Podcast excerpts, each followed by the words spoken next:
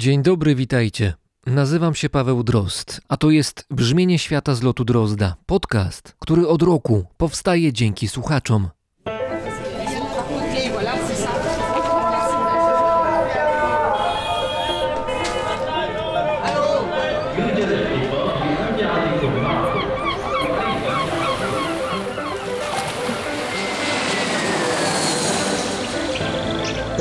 Arma, come deve essere programmato il pezzo.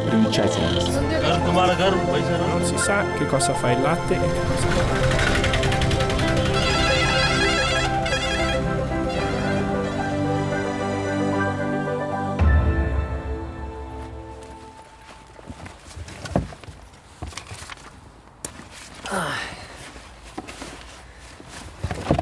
Tylne siedzenia pochylone, jakoś rower się zmieścił.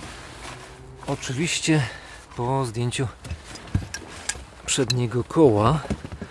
W bagażniku jest atmosfera lekkiego chaosu, ale mam nadzieję, że wziąłem wszystko. Torba ze sprzętem. Tutaj mnóstwo zabawek, człowieka od dźwięku, mikrofony na każdą okazję i oczywiście też kable na każdą okazję. Wziąłem tego dużo, ponieważ spodziewam się niespodziewanego. Nie wiem, jak ten wyjazd będzie wyglądał. I to jest jego wielka zaleta. Jadę na trzy dni w Polskę, odpowiadając na trzy zaproszenia słuchaczy i patronów Brzmienia Świata. Brzmienie Świata obchodzi właśnie rok istnienia i pomyślałem, że dotychczas słuchacze słuchali, co mają do powiedzenia zaproszeni przeze mnie goście. No i ja sam czasami również, więc z okazji brzmieniowych urodzin, to może niech sytuacja będzie odwrotna, to znaczy niech przemówią słuchacze, a przynajmniej ich reprezentacja. Trzy dni małej wyprawy przede mną, najpierw Ojców i okolice Krakowa, potem Nowy Targ, blisko granicy słowacko-polskiej, a potem znowu w górę mapy. Ostatnie spotkanie będzie na Mazowszu, na wschód od Warszawy.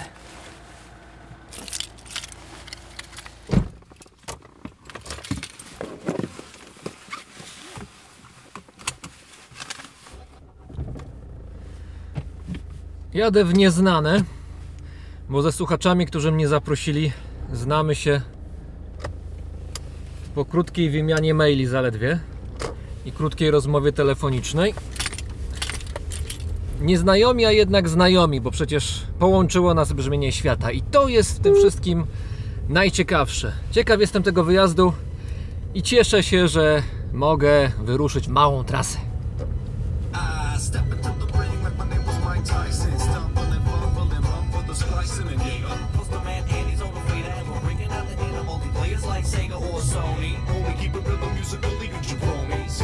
Something you can circle, but you don't be. Slowly but surely I can feel the ever-present evanescence of the now rain down and I'm blessed. Blast it, on the brink, past it. On a road path, giving birth to the antics of crown, y'all tripping. House bar kittens on me out cause we're living in the now plus smooth on the groove ting and we keep it moving,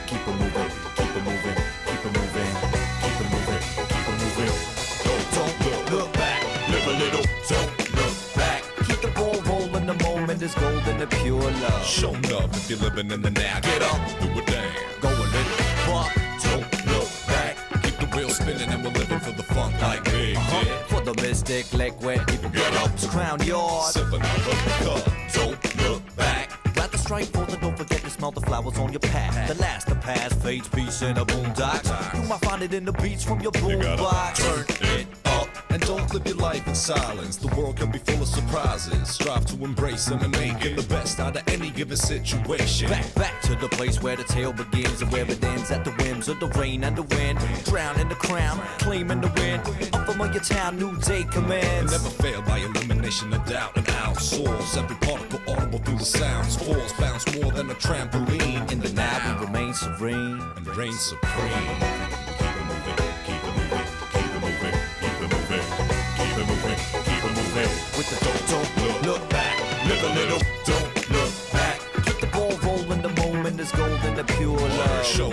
If you're living in the now. Get up, do a dance. Go a little But don't look back. Keep the wheel spinning and we're living for the funk like Big uh-huh. did. for the mystic liquid.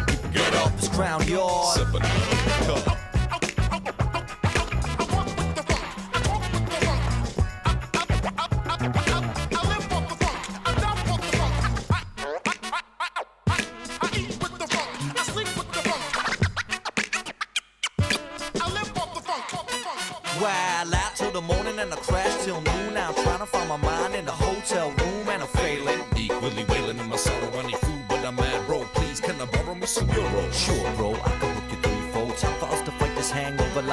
So soon. True, but what I think will excel and expel our soul from this hell is a fresh cold brewski. Two ski. Damn, Coach Fade's getting hyped like the Beastie Boys in the 80s. Making noise for the ladies with the cute grin, coming through,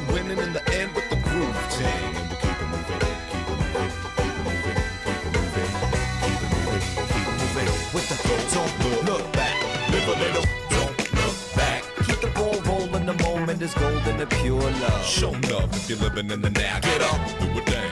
Go a little fuck. Don't look back. Keep the wheel spinning and we're living for the funk like big did. Uh-huh. For the mystic liquid, Get up, to crown yard. sipping out of the cup.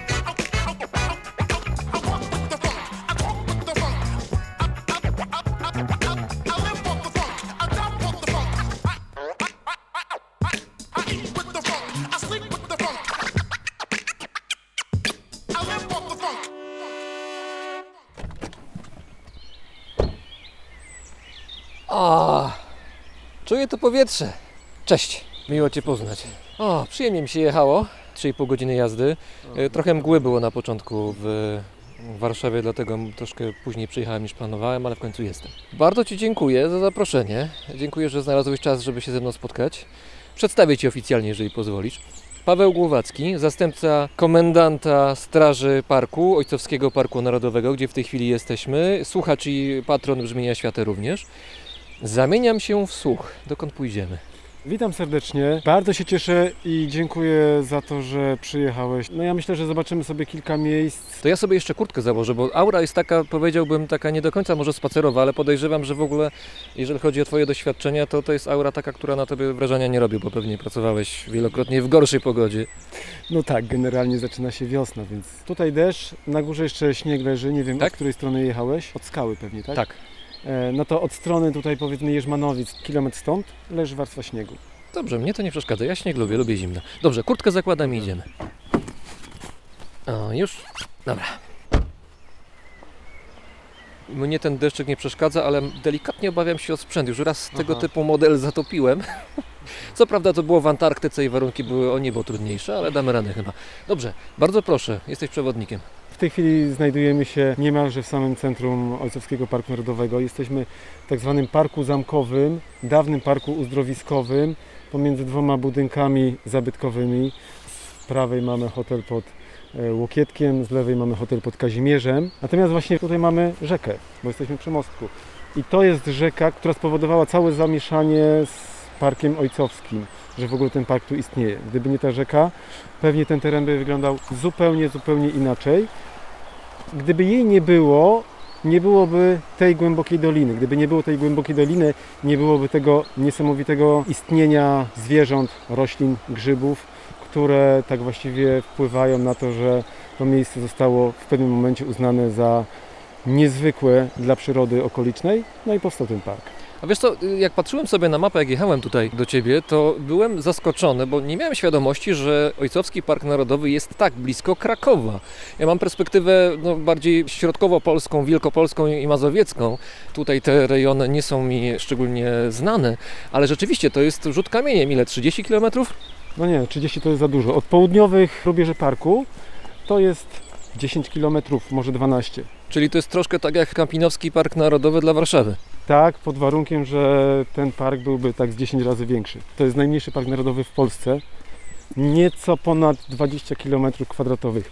Ja w tej chwili nie wiem ile ma Campinos, ale wiem, że Campinos jest drugim co do wielkości. Coś koło 50 tysięcy ma? 40 hektarów. I to ma swoje znaczenie. O, zasadnicze. Przejdźmy sobie kawałek, powędrujemy.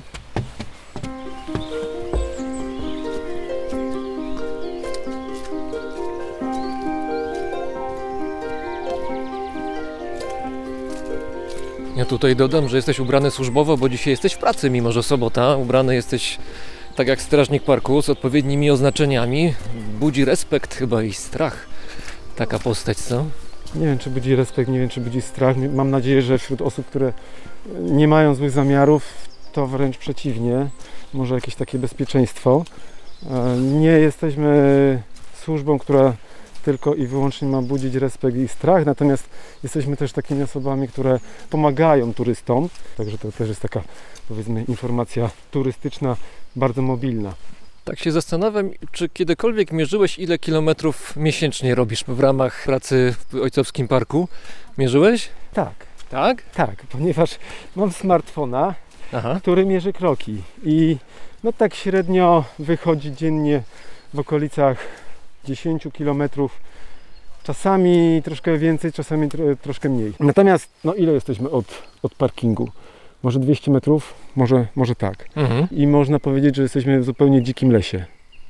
Mimo, że pogoda jest taka, powiedziałbym, no, nie obrażając czworonogów pod psem, to ludzie chodzą. Jest jakiś ruch na ścieżkach. No tak, z ruchem turystycznym no jest problem. To dobrze, że ludzie chodzą. Niech nie korzystają, niech nie siedzą w tych czterech ścianach, niech się ruszają ku zdrowiu i szczęśliwości powszechnej. No dlaczego to krytykować? No jeżeli mamy park narodowy, który jest, można powiedzieć, taką kruszyną 20 km kwadratowych i ten park odwiedza rocznie 400 tysięcy osób, może więcej, bo tak właściwie my to opieramy o statystyki sprzedaży biletów, natomiast zimą obiekty nasze są pozamykane, czy tam przez niemalże pół roku są pozamykane, więc Bo teraz jest początek sezonu, prawda? Kwiecień. E, tak, jest początek sezonu. Gdyby nie pandemia, już jaskinia Łokietka byłaby czynna i zapewne czynne byłyby ruiny zamku. Ludzie by przychodzili.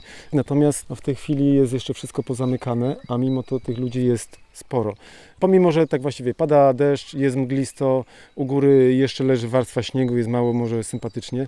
Natomiast ludzie, ludzie przychodzą, ludzie przyjeżdżają, parkują. Ma to pewne pozytywy. No tutaj widzimy rodzinę z dziećmi, I z psem. i z psem. Pies jest też fajnie, bo na smyczy. Nie tolerujemy psów bez smyczy i tutaj jesteśmy dosyć restrykcyjni. Może powinienem był rozpocząć od tego, że istnieją pewne prawa, akty prawne, które regulują pewne sprawy. Na przykład regulują to, że w ogóle parki narodowe funkcjonują tak, a nie inaczej. Ale to muszę Ci tutaj przerwać, bo myślę, że większość z nas, 95% z nas, jak podpisuje jakieś dokumenty, na przykład zapisuje się na jakąś stronę internetową, tam jest taki Aha, sążnisty aha, regulamin, który ma 15 tysięcy stron, to generalnie klikasz tak, przeczytałem, zrobione, prawda? Kiedy się wchodzi do Parku Narodowego, no to mało kto, jak sądzę, czyta regulamin, żeby się dowiedzieć, jak powinien się zachować. No oczywiście jest takie podejście, taki zdrowy rozsądek, który powinien nam dawać wskazówki na temat tego, co robić, a czego nie robić, ale żeby regulaminy czytać, no proszę Cię. No i właśnie tutaj czasami się rodzą pewne problemy. Ja nawet nie myślę, że ludzie by czytali regulaminy albo czytali jakieś ustawy, bo to jest straszne.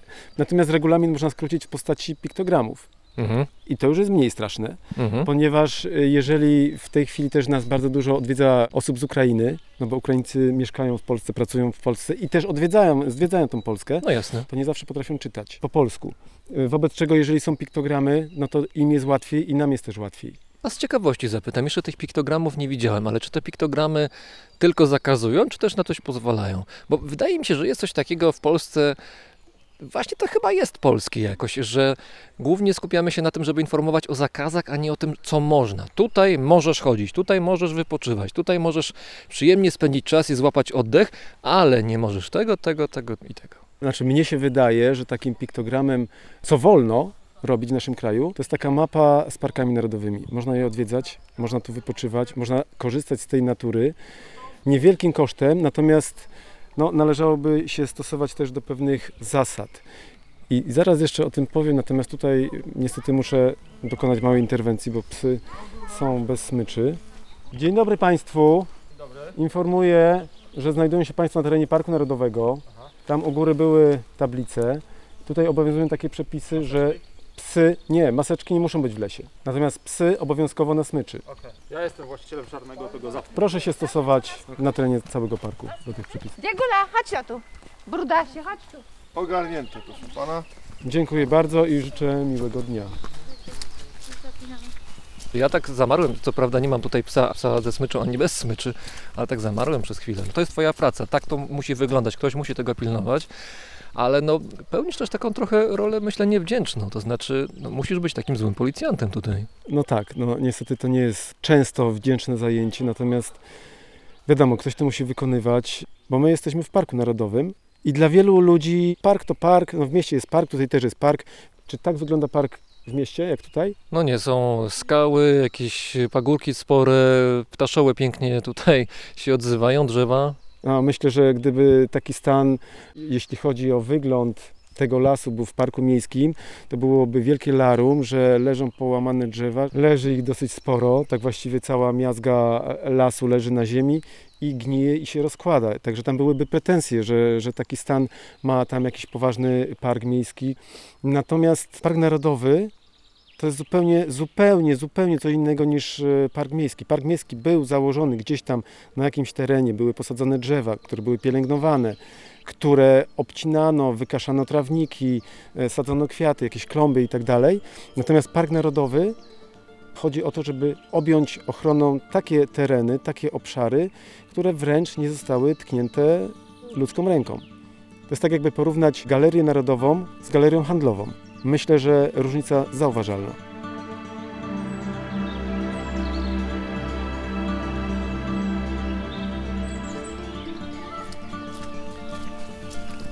Aura jest jaka jest, jest trochę chłodniej.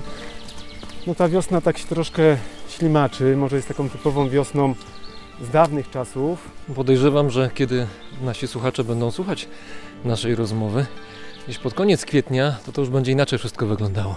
Oj tak, tu już będzie, można powiedzieć, wszystko zabudowane liśćmi i wtedy też urok parku będzie trochę inny. Dla wielu będzie taki wspaniały, wymajony, zielony, natomiast nie będą zauważali tylu skał, które w tej chwili widać.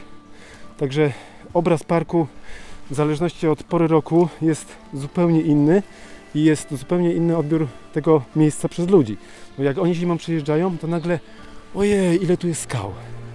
A jak przyjeżdżają latem, to te skały gdzieś tam tylko najwyższe wyzierają spoza czubków drzew, no i, no i nie ma ich tak dużo.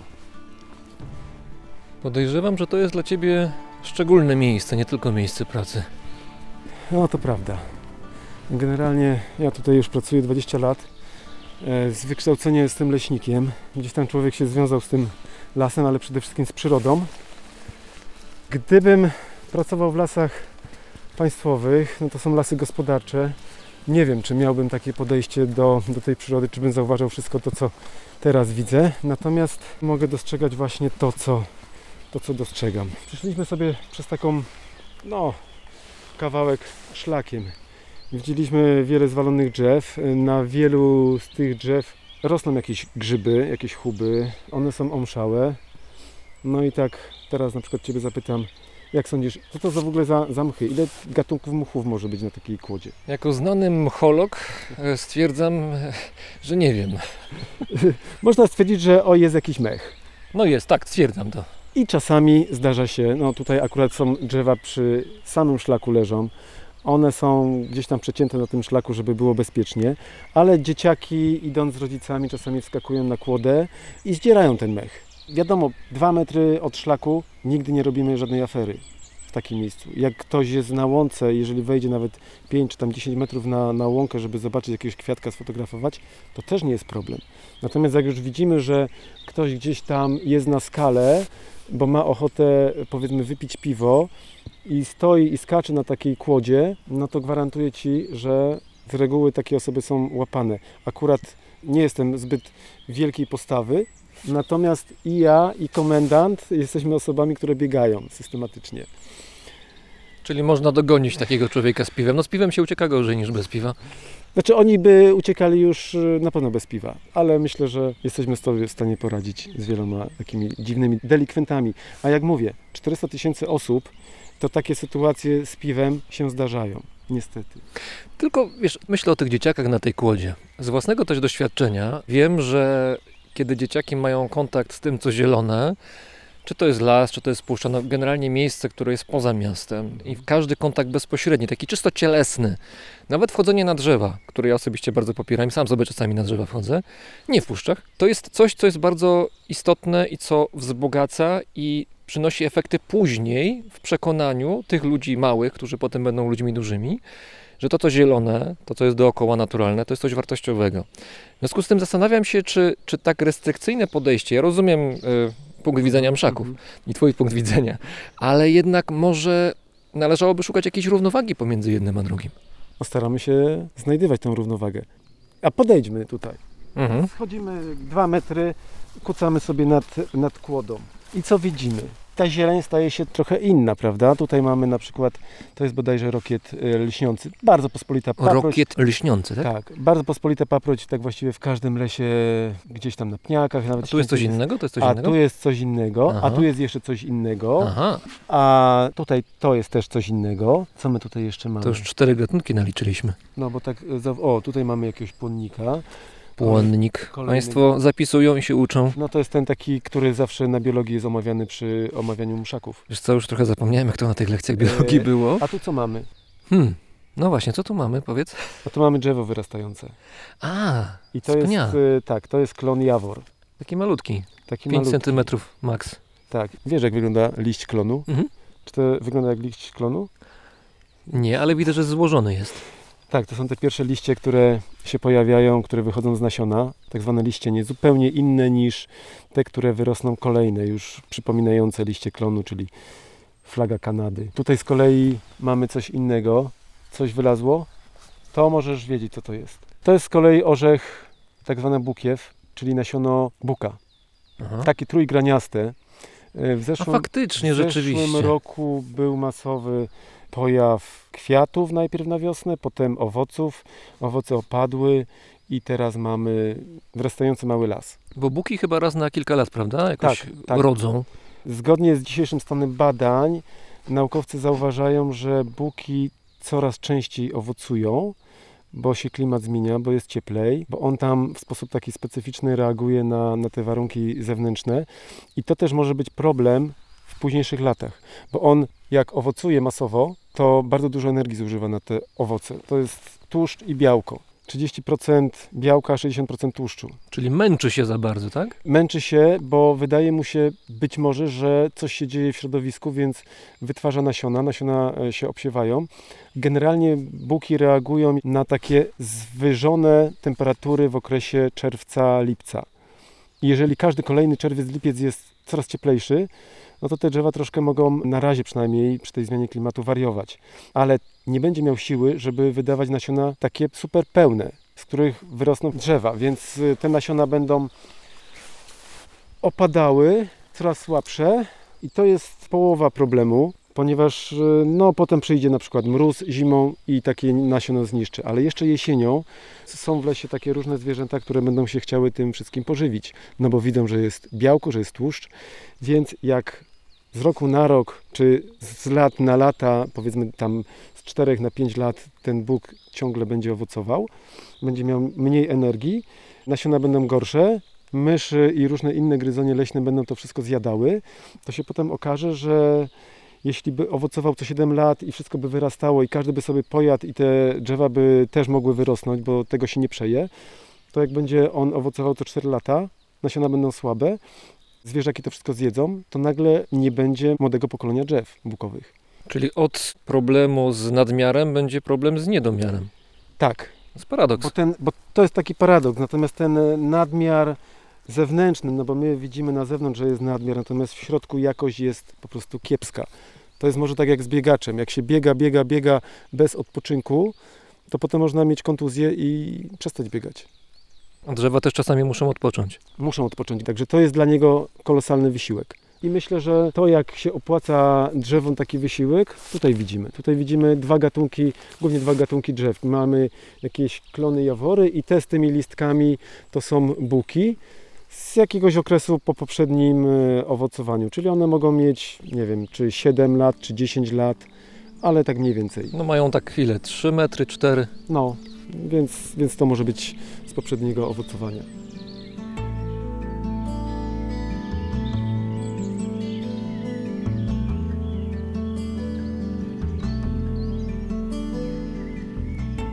Przeszliśmy kawałeczek dalej od tego miejsca, gdzie byliśmy na początku. Jak się obróciliśmy, tak jak zasugerowałeś, no to skały piękne widać, taką bramę. Tak, jesteśmy za bramą krakowską. Jedna z takich bardziej znanych miejsc, jedna z bardziej znanych form skalnych, dwa filary, między którymi da się przejść. A za tym wszystkim widać ogromny masyw skalny. Jest to największy masyw skalny na terenie całej Doliny Prądnika, tak zwana Góra Koronna. Tam u góry, w podszczytowej partii tej Góry Koronnej, znajduje się takie miejsce, które nazywane jest e, jaskinią ciemną. I stamtąd pochodzą jedne z najstarszych śladów pobytu człowieka na ziemiach polskich. E, Człowiek neandertalski tam przebywał, neandertalczyk tam mieszkał, tam się zagrzewał przy ognisku i tam, można powiedzieć, tworzył tą pierwszą, pierwotną kulturę na tych terenach. Nie mając świadomości, że jest w Ojcowskim Parku Narodowym. Dokładnie tak. Ja bym powiedział tak, on tworzył ten park narodowy w pewnym sensie, poprzez te swoje działania kulturowe. A tak w ogóle to dzisiaj jest sobota i powinno być tutaj całkiem tłoczno, a nie jest. Właściwie teraz nie spotykamy żadnej osoby, a stoimy chyba przy ważnym miejscu, prawda, przy tej bramie. A w zeszłym tygodniu chyba trochę inaczej to wyglądało. Tutaj był jeden wielki tłum, jeden wielki ścisk, bo my stoimy w tak zwanym punkcie zbornym, gdzie wiele szlaków się schodzi. Zeszła sobota była jak majówka, kiedy jest tłum totalny, a niedziela była jeszcze większa. Ale też wiesz, ja bym się nie dziwił takim zachowaniom. Ludzie lgną do takich miejsc jak Ojcowski Park Narodowy, gdzie jest po prostu pięknie, bo pięknie tutaj jest ewidentnie. Jest przyjemnie, jest cicho, no jak nie ma tych tłumów. Trudno chyba się dziwić, że oni przyjeżdżają właśnie tutaj. No ja się nie dziwię. Ojcowski Park Narodowy, czy niemalże każdy park narodowy, to jest gorący punkt na mapie. Jak jesteśmy, powiedzmy, ludźmi z Krakowa albo ze Śląska i myślimy sobie, gdzie by tu pojechać, No. żeby tak y, nie za długo, a blisko. No I to- zielone. I zielono, no to i żeby jeszcze było ładnie, ładny krajobraz, no to jedźmy do tego parku ojcowskiego. No i to jest wielki, wielki problem tej aglomeracji i krakowskiej, i śląskiej. Ludzie tutaj się już nie mieszczą. Podejrzewam, że to może być paradoksalne, bo jeżeli ludzie nie są w pracy tutaj w okolicy Ojcowskiego Parku Narodowego, to tutaj przyjeżdżają, żeby wypocząć, a kiedy ty nie jesteś w pracy, to ty stąd wyjeżdżasz prawdopodobnie. No tak, jeśli chcę gdzieś e, na zewnątrz wypocząć, to, no to uciekamy stąd, bo ciężko się wypoczywa w miejscu, w którym pracujesz. Znam I- to. No, no czasami nie ma czasu, żeby powiedzmy uciec, bo są jakieś rzeczy do zrobienia w domu, więc przychodzi popołudnie wolne, wychodzę czy z żoną, czy ogólnie całą rodziną idziemy gdzieś na spacer. Wychodzimy w jakieś miejsce szlakiem normalnie. Jeśli ja widzę, że ktoś dokonuje wykroczenia, pomimo, że nie jestem w ubraniu służbowym, no to nie potrafię nie zwrócić uwagi. To, to, jest, to jest automatyczne. Myślę, że nie zwracając uwagi, to bym podchodził do sprawy w taki sposób, jakbym, nie wiem, w swoim domu rzucał śmieci gdzieś tam w kąt. No, Masz taką misję trochę, co? nie wiem, czy to jest misja. To już to jest tak organicznie z człowieka wychodzi. To też wynika z tego, że jak człowiek uczył się o tej przyrodzie przez ileś lat, e, a w międzyczasie czytał o tej przyrodzie też przez te lata i dogłębnie ją gdzieś tam poznał, no to jednak ta troska wychodzi sama z siebie, ponieważ powiedzmy to, co mamy pod stopami, nie krzyczy. To, co rośnie na tych skałach, też nie krzyczy. Nawet jak to wydzieramy. Ktoś o, to musi dbać.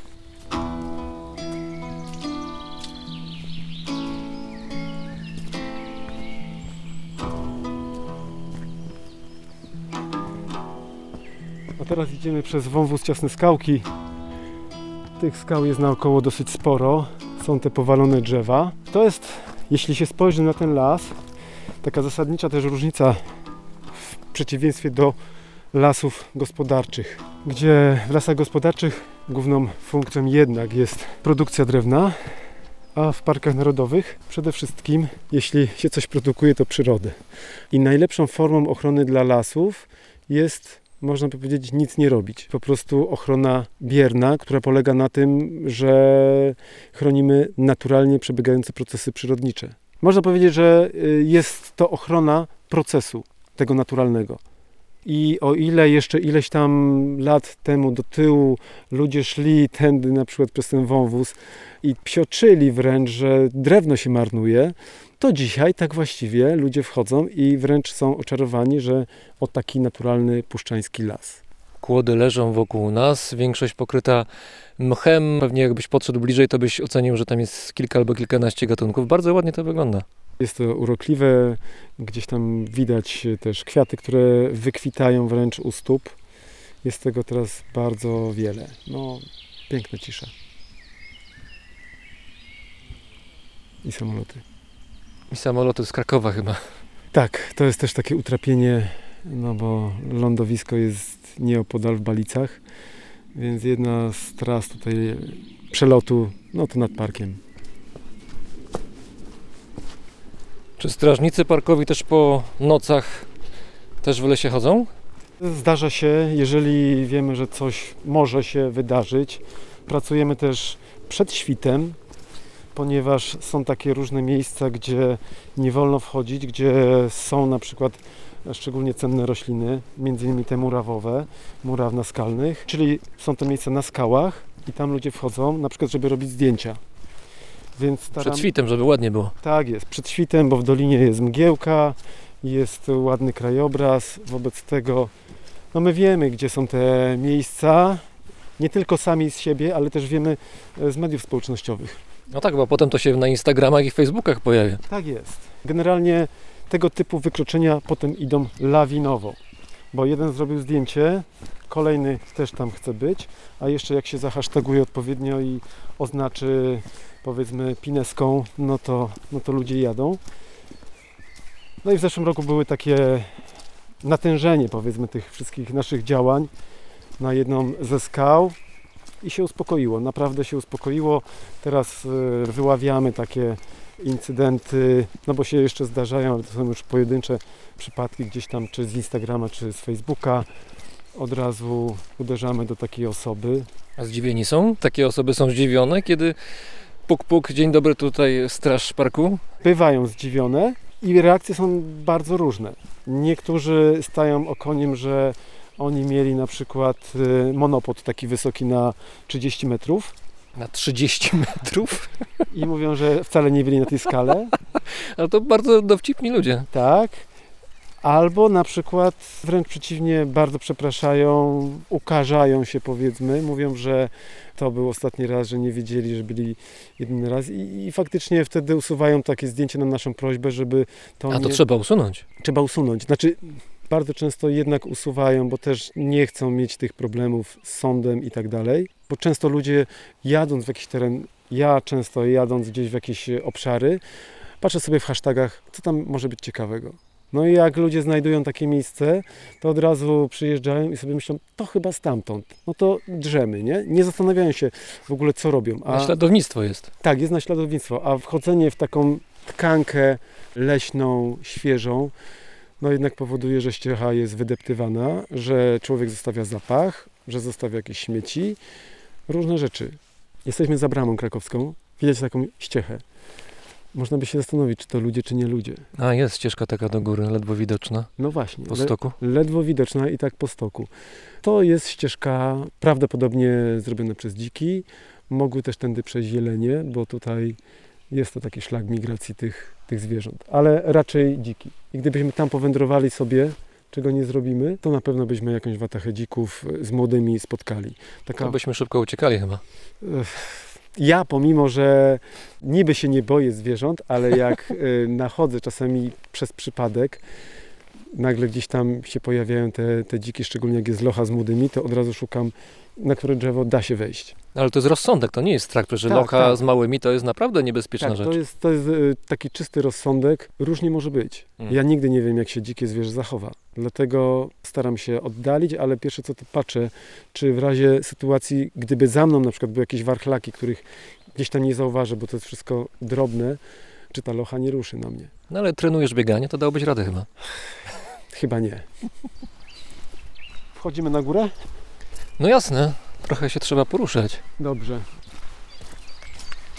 Tam jest jeden z fajniejszych szlaków, bardziej, jeden z najbardziej widokowych, który jeszcze też jakieś 5-6 lat temu praktycznie był nieodwiedzany przez ludzi, ale Instagram zrobił swoje. W tej chwili tam są tłumy. Wskazujesz palcem, chyba już widzę. Tak, bo wychodzimy po schodach e, wapiennych i tutaj widzimy takiego w tych schodach ukrytego stwora sprzed pewnie 150 milionów lat. Na schodach. Na schodach, na schodach. Wlepiony, skamieniały stwór zwany amonitem. Generalnie te skały w ogóle wszystkie, które nas otaczają, one powstały w erze mezozoicznej, wtedy kiedy dinozaury się ganiały po świecie. a w morzach rozrastały się na przykład rafy gąbkowe. I jeszcze w tej toni wodnej pływały różne inne stwory, między innymi takie ślimakowate, zawinięte amonity. Amonity już wymarły, natomiast możemy je spotykać gdzieś tam w postaci takiej formy skamieniałej bądź odciski ich ciał. Zawsze dzieciaki jak zobaczą, to się bardzo cieszą. Dorośli też. Dorośli też. Super.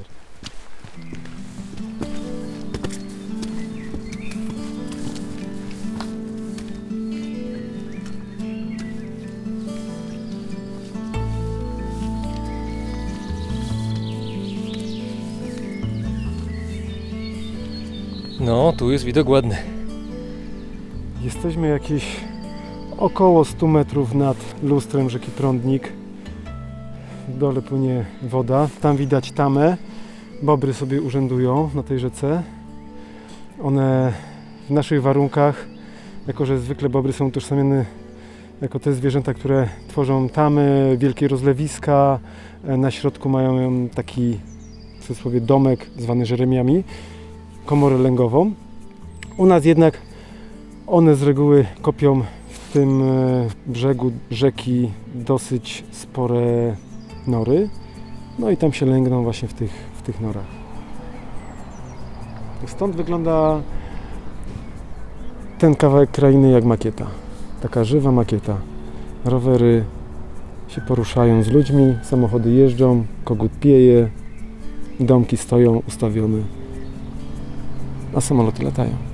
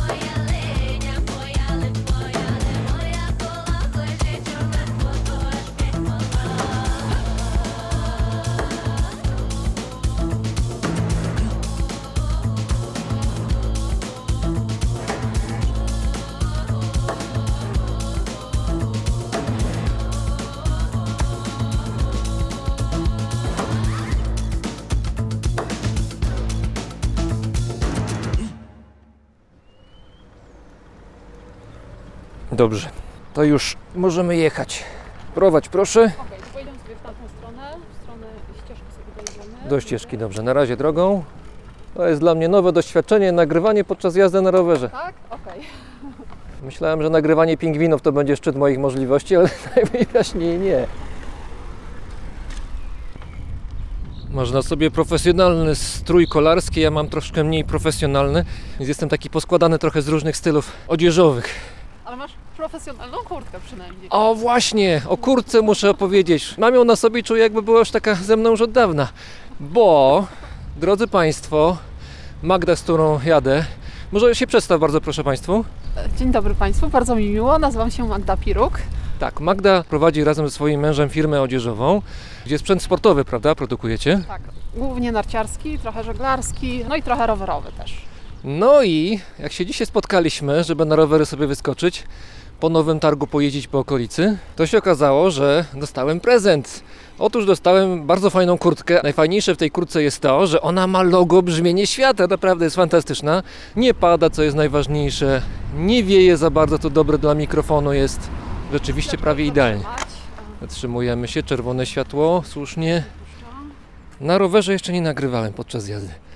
Niestety, tu mogę troszkę zdradzić kulisów mojej pracy. Okazuje się, że sprzęt sprawdzony kilka godzin przed nagraniem, który miał pięknie działać, bezprzewodowy, fantastyczny, high-tech i tak dalej, przestał działać tuż przed samym nagraniem i teraz muszę nagrywać. Jedziemy dalej. Muszę nagrywać jadąc niestety, proszę nikomu nie mówić i nie powtarzać tego w domu, przy pomocy jednej ręki tylko i wyłącznie. Wolne, jedziemy. I jeszcze druga rzecz, której się nauczyłem dzisiaj, człowiek codziennie się czegoś uczy, że kiedy profesjonalny dziennikarz podcastowy, radiowy ma na sobie słuchawki, to nie da się nałożyć na to kasku rowerowego. Nikt nie wymyślił jeszcze kasku rowerowego dla podcasterów radiowców, także drodzy producenci, proszę wziąć to pod uwagę. Być może jest jakaś luka do wypełnienia na rynku. Jeździsz często po górach rowerem? Tak, kiedyś bardzo dużo jeździłam. Zresztą mam je beretem, więc y, wychodzę z domu na rowerze i jadę. Sobie czasem po pracy nawet tak na y, godzinkę, półtorej, dwie, trzy, w zależności ile mam czasu. Także bardzo dużo jeździłam. Teraz jeżdżę mało generalnie. Y, Tak, ale korzystam. Tutaj są w Nowym Targu super tereny do jazdy na rowerze. Trochę są trudne, bo w górach jednak nie są to takie przyjemne ścieżki, łatwe może. Są dosyć strome i techniczne, ale bardzo, bardzo ciekawe. Twój rower to jest gravel, dobrze patrzę? Nie, nie. To jest y, typowy rower szosowy, z tym, że może mylicie to, że mam tarczę. Hamulce tarczowe, co w rowerach szosowych y, jest powiedzmy nowością może od kilku lat właściwie. Kilka lat temu zaczęły wchodzić hamulce tarczowe. Y, Teraz już są dosyć popularne. Natomiast tak, w gravelu głównie chyba są tarczowe, z tego co kojarzę. Chyba tak. Chyba tak, tak jak Gravel, zresztą- czyli taki rower coś pomiędzy rowerem trekkingowym a szosowym, taki rodzaj kompromisu. U nas akurat nie ma dobrych terenów na gravela, bo albo na szosie się jeździ, albo się jeździ y, rowerem górskim, bo właśnie są tereny dosyć techniczne i dużo, ka- bardzo kamieniste, także raczej właśnie wtedy góra zdecydowanie. A to jest właśnie Bór nad y, Czerwonem, to jest rezerwat przyrody. Powstał jeszcze przed wojną na pewno. Co jakiś czas powiększa swoje terytorium. To jest taki bór, w którym są dosyć podmokłe tereny. Więc jest bardzo specyficzny, bardzo piękny. I to jest lotnisko. To jest tak, to jest płyta lotniska. To jest takie lotnisko rekreacyjne, nie jest Polne, nie ma, takie, nie tak, ma dokładnie. twardej nawierzchni. Nie ma twardej nawierzchni. Eee, latają tutaj takie samoloty właśnie prywatne, zupełnie rekreacyjne, bo generalnie tutaj są tereny właśnie podmokłe, więc e, No to wygląda jak łąka po prostu. dokładnie. No bo to jest taka zwykła łąka, tylko i wyłącznie wyrównana na tyle, żeby była w miarę bezpieczna. Leciałam natomiast e, samolotem wokół Tatr. Bardzo fajna sprawa. Tutaj zresztą są takie loty organizowane, można sobie wynająć i przylecieć wokół Tatr. Polecam przepiękny widok, zupełnie z innej perspektywy, z lotu, samolotu. Bardzo fajna sprawa. Zakopane daleko też nie jest, prawda? Zakopane 23 km chyba z Nowego Targu. Samolotem to jest w ogóle moment, bo e, jak lecieliśmy właśnie wtedy e, wokół Tatr, najpierw polecieliśmy do Bielska, bo okazało się, że pilot potrzebuje zawieźć gdzieś tam swojego znajomego, akurat nie podrzucić go. No wiadomo. Wiadomo, taksówka. E, Zresztą pies leciał z nami, jego, także lecieliśmy Pies w też, pies też był gdzieś podrzucany. Pies też był podrzucany, nie był zrzucany, ale był podrzucany. Więc dosłownie do Bielska zajęła nam, łącznie ze startem, który tak naprawdę najwięcej e, czasu zajmował i lądowania zajęło nam jakieś 15-20 minut może. Do Bielska jest jakieś 100, 150, 120. Do Bielska Białej. Do Bielska Białej. Tam też jest lotnisko i szybowce latają, lotnisko. prawda? Dokładnie, tak jak u nas, dokładnie takie samo jak u nas, też między górami właśnie, dokładnie takie samo. Tutaj z tego miejsca, właśnie z lotniska, z płyty lotniska, zaczyna się szlak Sowi, który zresztą wytyczył Daniel Urbaniak, z którym będziesz się później spotykał, także Tak, zorganizowałeś nam spotkania, to może powiedz Mhm. najpierw, kim jest Daniel. On pewnie o sobie jeszcze będzie opowiadał, ale to jeszcze parę słów wprowadzenia może. Daniel jest naszym lokalnym fachowcem od SUV. Ma na tym punkcie no niezłego wzika, bo chyba w ogóle wie wszystko na ten temat. I tutaj właśnie w Nowym Targu wytyczył taki szlak Sowi, gdzie są właśnie informacje na ten temat bardzo różne. Bardzo fajnie prowadzi spotkania w niedzielę dla dzieciaków. Teraz w okresie pandemii niestety to ustało. Doprowadził też do tego, że Nowy Targ zyskał przydomek, prawda? Nowy Targ Miasto Sów. Dokładnie tak, Nowy Targ Miasto SUV, bo okazuje się, z czego ja nawet nie wiedziałam, mieszkam w tym mieście od lat, że tyle SUV mamy wokoło, bo naprawdę mamy mnóstwo SUV i to w samym mieście, nawet na osiedlach, gdzieś tam przy blokach mieszkają sobie sowy, więc tych SUV jest mnóstwo wokół nas i o tym nawet nie wiedzieliśmy, więc dzięki Danielowi się o tym dowiedzieliśmy. A populacja drozdów w mieście Nowy Targ dzisiaj wzrosła jedną sztukę, jutro będzie jednej sztuki mniej, ale jeszcze jestem, jeszcze jestem. Dobrze, jedźmy dalej. Idźmy dalej, okej. To teraz będzie z górki.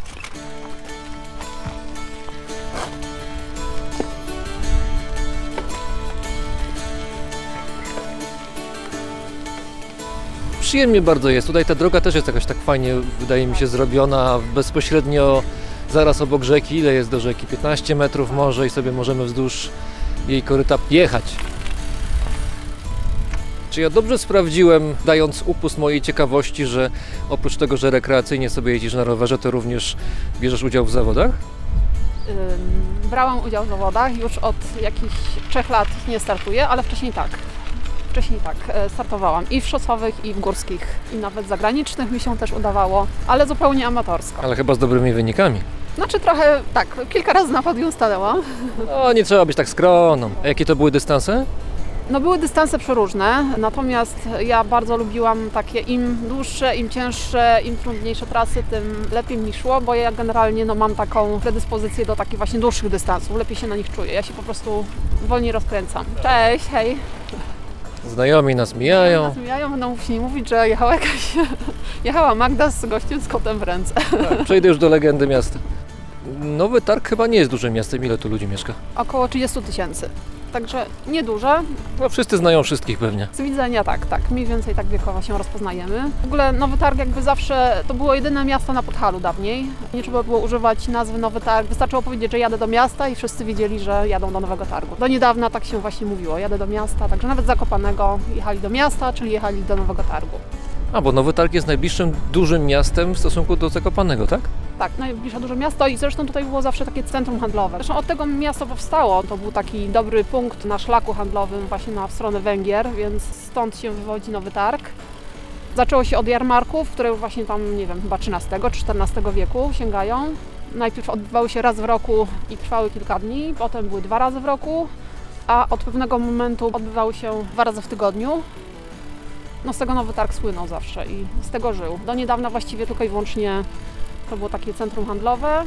Od kilku lat już władze zobaczyły jego potencjał, taki turystyczny bardziej, lokalizację super, no i zaczęli inwestować w turystykę. No i dzięki temu mamy te ścieżki rowerowe i, I przyjemnie. i przyjemnie jest generalnie. Bardzo przyjemnie się żyje w Nowym Targu, muszę powiedzieć. Tak? Tak. Nie zamieniłabym chyba tego miejsca na inne. Tak lokalizacyjnie jest blisko wszędzie właściwie. No do Gdańska Do szczególnie. Gdańska szczególnie i na Mazury, no ale pod względem właśnie dostępu do gór i takich terenów rekreacyjnych to, czy nawet na Słowację jest bardzo blisko, także Lubię jeździć na Słowację, bardzo przyjemnie tam jest. po stronie słowackiej, nawet w Tatrach, no nie ma takich tłumów jak w Polsce, także naprawdę wystarczy pojechać kilkadziesiąt kilometrów, czasem kilka, no może kilkadziesiąt kilometrów dalej niż do Zakopanego czy tam do Łysej Góry, przejść na stronę słowacką i tam naprawdę jest bardzo spokojnie w Tatrach. Dzień dobry. Biorą dzisiaj? Nie biorą. Nie biorą. Nie biorą dzisiaj. Zimno, no tak. Ryby też lubią ciepełko, oczywiście do pewnych granic. W lewo. Mamy też bardzo fajną imprezę w Nowym Targu, taką kolarską, amatorską, nie pod względem ścigania się, ale rajd wokół Tatr, który jest, odbywa się od dwudziestu kilku lat. Na początku y, zorganizowali go tacy fanatycy kolarstwa amatorskiego. Robili to zupełnie y, amatorsko i niezależnie. Przejeżdżali sobie wokół, Tatr, czyli jechali na Słowację. To ile kilometrów ma taka pętla? Oryginalnie miała chyba 237. Uch, e, to dla amatorów na pewno. tak. E, Ale e, teraz jest 200 km ze względu na przejście graniczne, które otworzyli kiedyś tam, no i teraz po prostu można jechać 200 km. Wyjeżdża się rano. Tak jak mówię, tam jest bez elementów rywalizacji, także jest to zupełnie amatorsko przyjemnie. Są bufety po drodze, e, jest bardzo wesoła atmosfera luźna. Czy y, rajd z bufetami po drodze, Rajd z naprawdę? bufetami, Są, jest pyszne jedzenie, drożdżówki, kawa, herbata. To niektórzy pewnie po paru kilometrach przestają jechać. No, no nie. No nie, jak już ktoś się wybiera, to raczej ma parę kilometrów przejechane, ale, ale tak, zdarzają się tacy, którzy zupełnie w ogóle nie wiedzą na co się piszą, bo e, jeżdżą na przykład 200 km, ale po płaskim, a tam jednak jest trochę górek, więc po paru kilometrach faktycznie odpadają.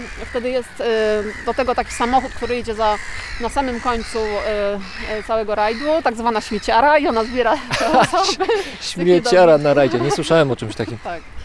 Ale bufety są takie, że naprawdę Jest co wkładać jest do to saków. Wkładać, tak, jest to wkładać do sak. Mamy pyszne drożdżówki, które e, też mam nadzieję się uda dzisiaj kupić jeszcze. Najlepsze chyba drożdżówki w ogóle w, na Podhalu przynajmniej. Są naprawdę no, pyszne. Jest kofola słowacka. No i też mieliśmy na jednym bufecie e, osypki takie z grilla z żurawinką, także też regionalnie. Zaczynam mieć ochotę na przyjazd na ten rajd. Co prawda nie sądzę, żebym dojechał do końca, ale jeżeli takie są łakocie w bufecie, to mnie nie trzeba namawiać.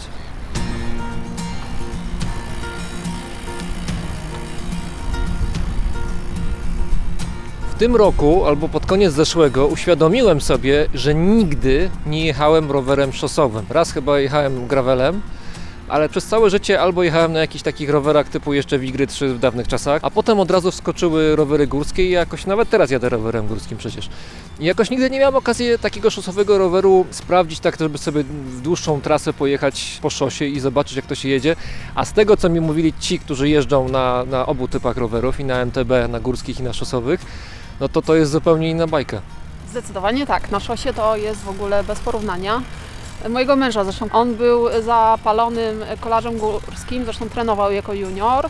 Nie mogłam go przekonać do roweru szosowego, on cały czas y, nie górski, górski, górski. Natomiast w momencie, kiedy wsiadł na rower szosowy, zakochał się. No i tak, i stwierdził, że to jest w ogóle coś niesamowitego. Jest zupełnie inna jazda, inna przyjemność, no zupełnie wszystko jest O, inne. co- o co chodzi? To znaczy chodzi o prędkość, czy chodzi o to, że inaczej człowiek pracuje przy tych większych prędkościach, inaczej organizm się czuje? Gdzie jest ten haczyk, który powoduje, że można się złapać na jazdę szosową? Już Ci odpowiem. Powiem tylko i wyłącznie, że teraz mijamy złącza tak zwane, czyli punkt, gdzie łączy się czarny Dunajec z białym. Musimy też uważać na chwileczkę, żeby nam coś na głowę nie spadło. To jest w ogóle bardzo ładne e, miejsce tutaj, na wiosnę albo w jesieni. E, To są topole tutaj, bardzo stare, no mają za 40 lat co najmniej. Mają takie ogromne liście i albo na wiosnę, kiedy tych liści jest dużo, jest przepięknie zielono, albo na jesieni, kiedy już e, zaczynają tracić liście, one są żółte, opadają tutaj i tworzą taki dywan e, przepiękny. Także to jest bardzo, bardzo ładne miejsce. Ale jednocześnie nad nami słychać bardzo intensywnie ptaki, które mają też swój metabolizm i w związku z tym aktualnie nie jedziemy konkretnie po liściach, tylko po czymś innym. No dobrze, to ja przejdę do tego roweru Tak, szosowego. wróćmy do szosy.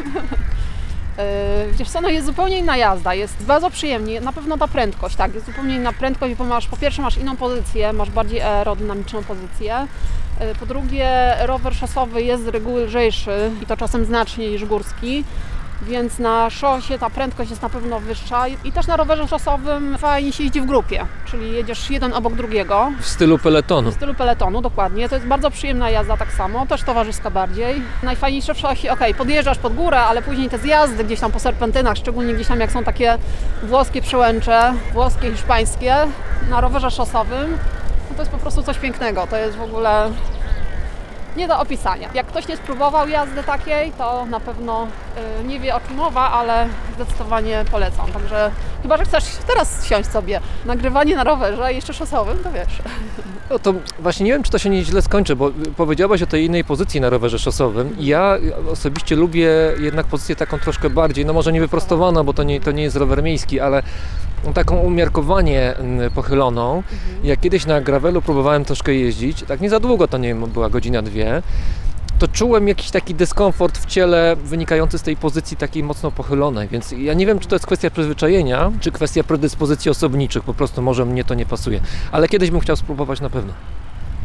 Wiesz, to na pewno jest kwestia przyzwyczajenia, bo jednak e, jest inna pozycja zupełnie. Ona jest taka bardziej, o ile na faktycznie na rowerze górskim e, po pierwsze jest wyprostowana, po drugie więcej się trochę ruszasz, e, to na rowerze szosowym jednak właśnie chodzi o to, żebyś jak najmniej ruszał na boki, żebyś miał bardziej stabilną pozycję.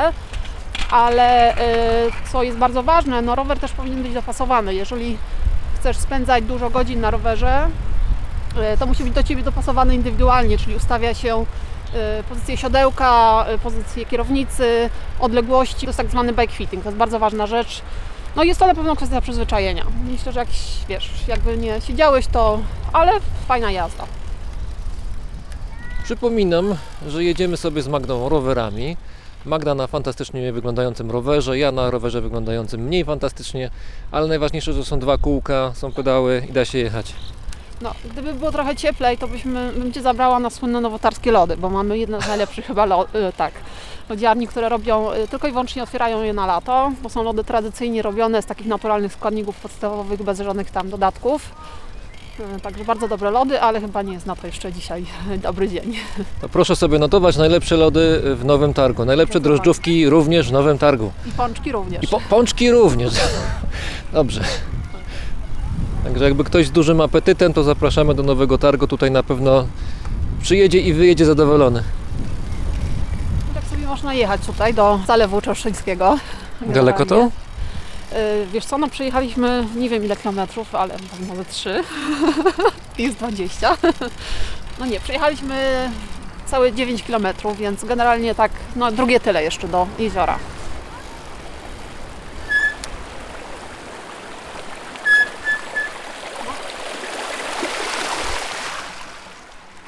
Przejazd przez wodę, ale już będziemy musieli wracać, prawda? Tak, już musimy wracać, bo umówiliśmy się z Danielem. Ma nas zabrać do lasu, czyli do swojego naturalnego środowiska, swojego i swoich przyjaciół Skrzydlatych. skrzydlatych.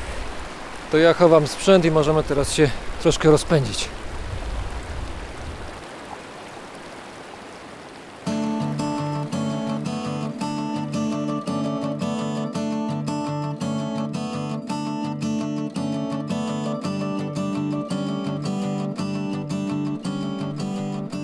Jesteśmy już na obrzeżach Nowego Targu.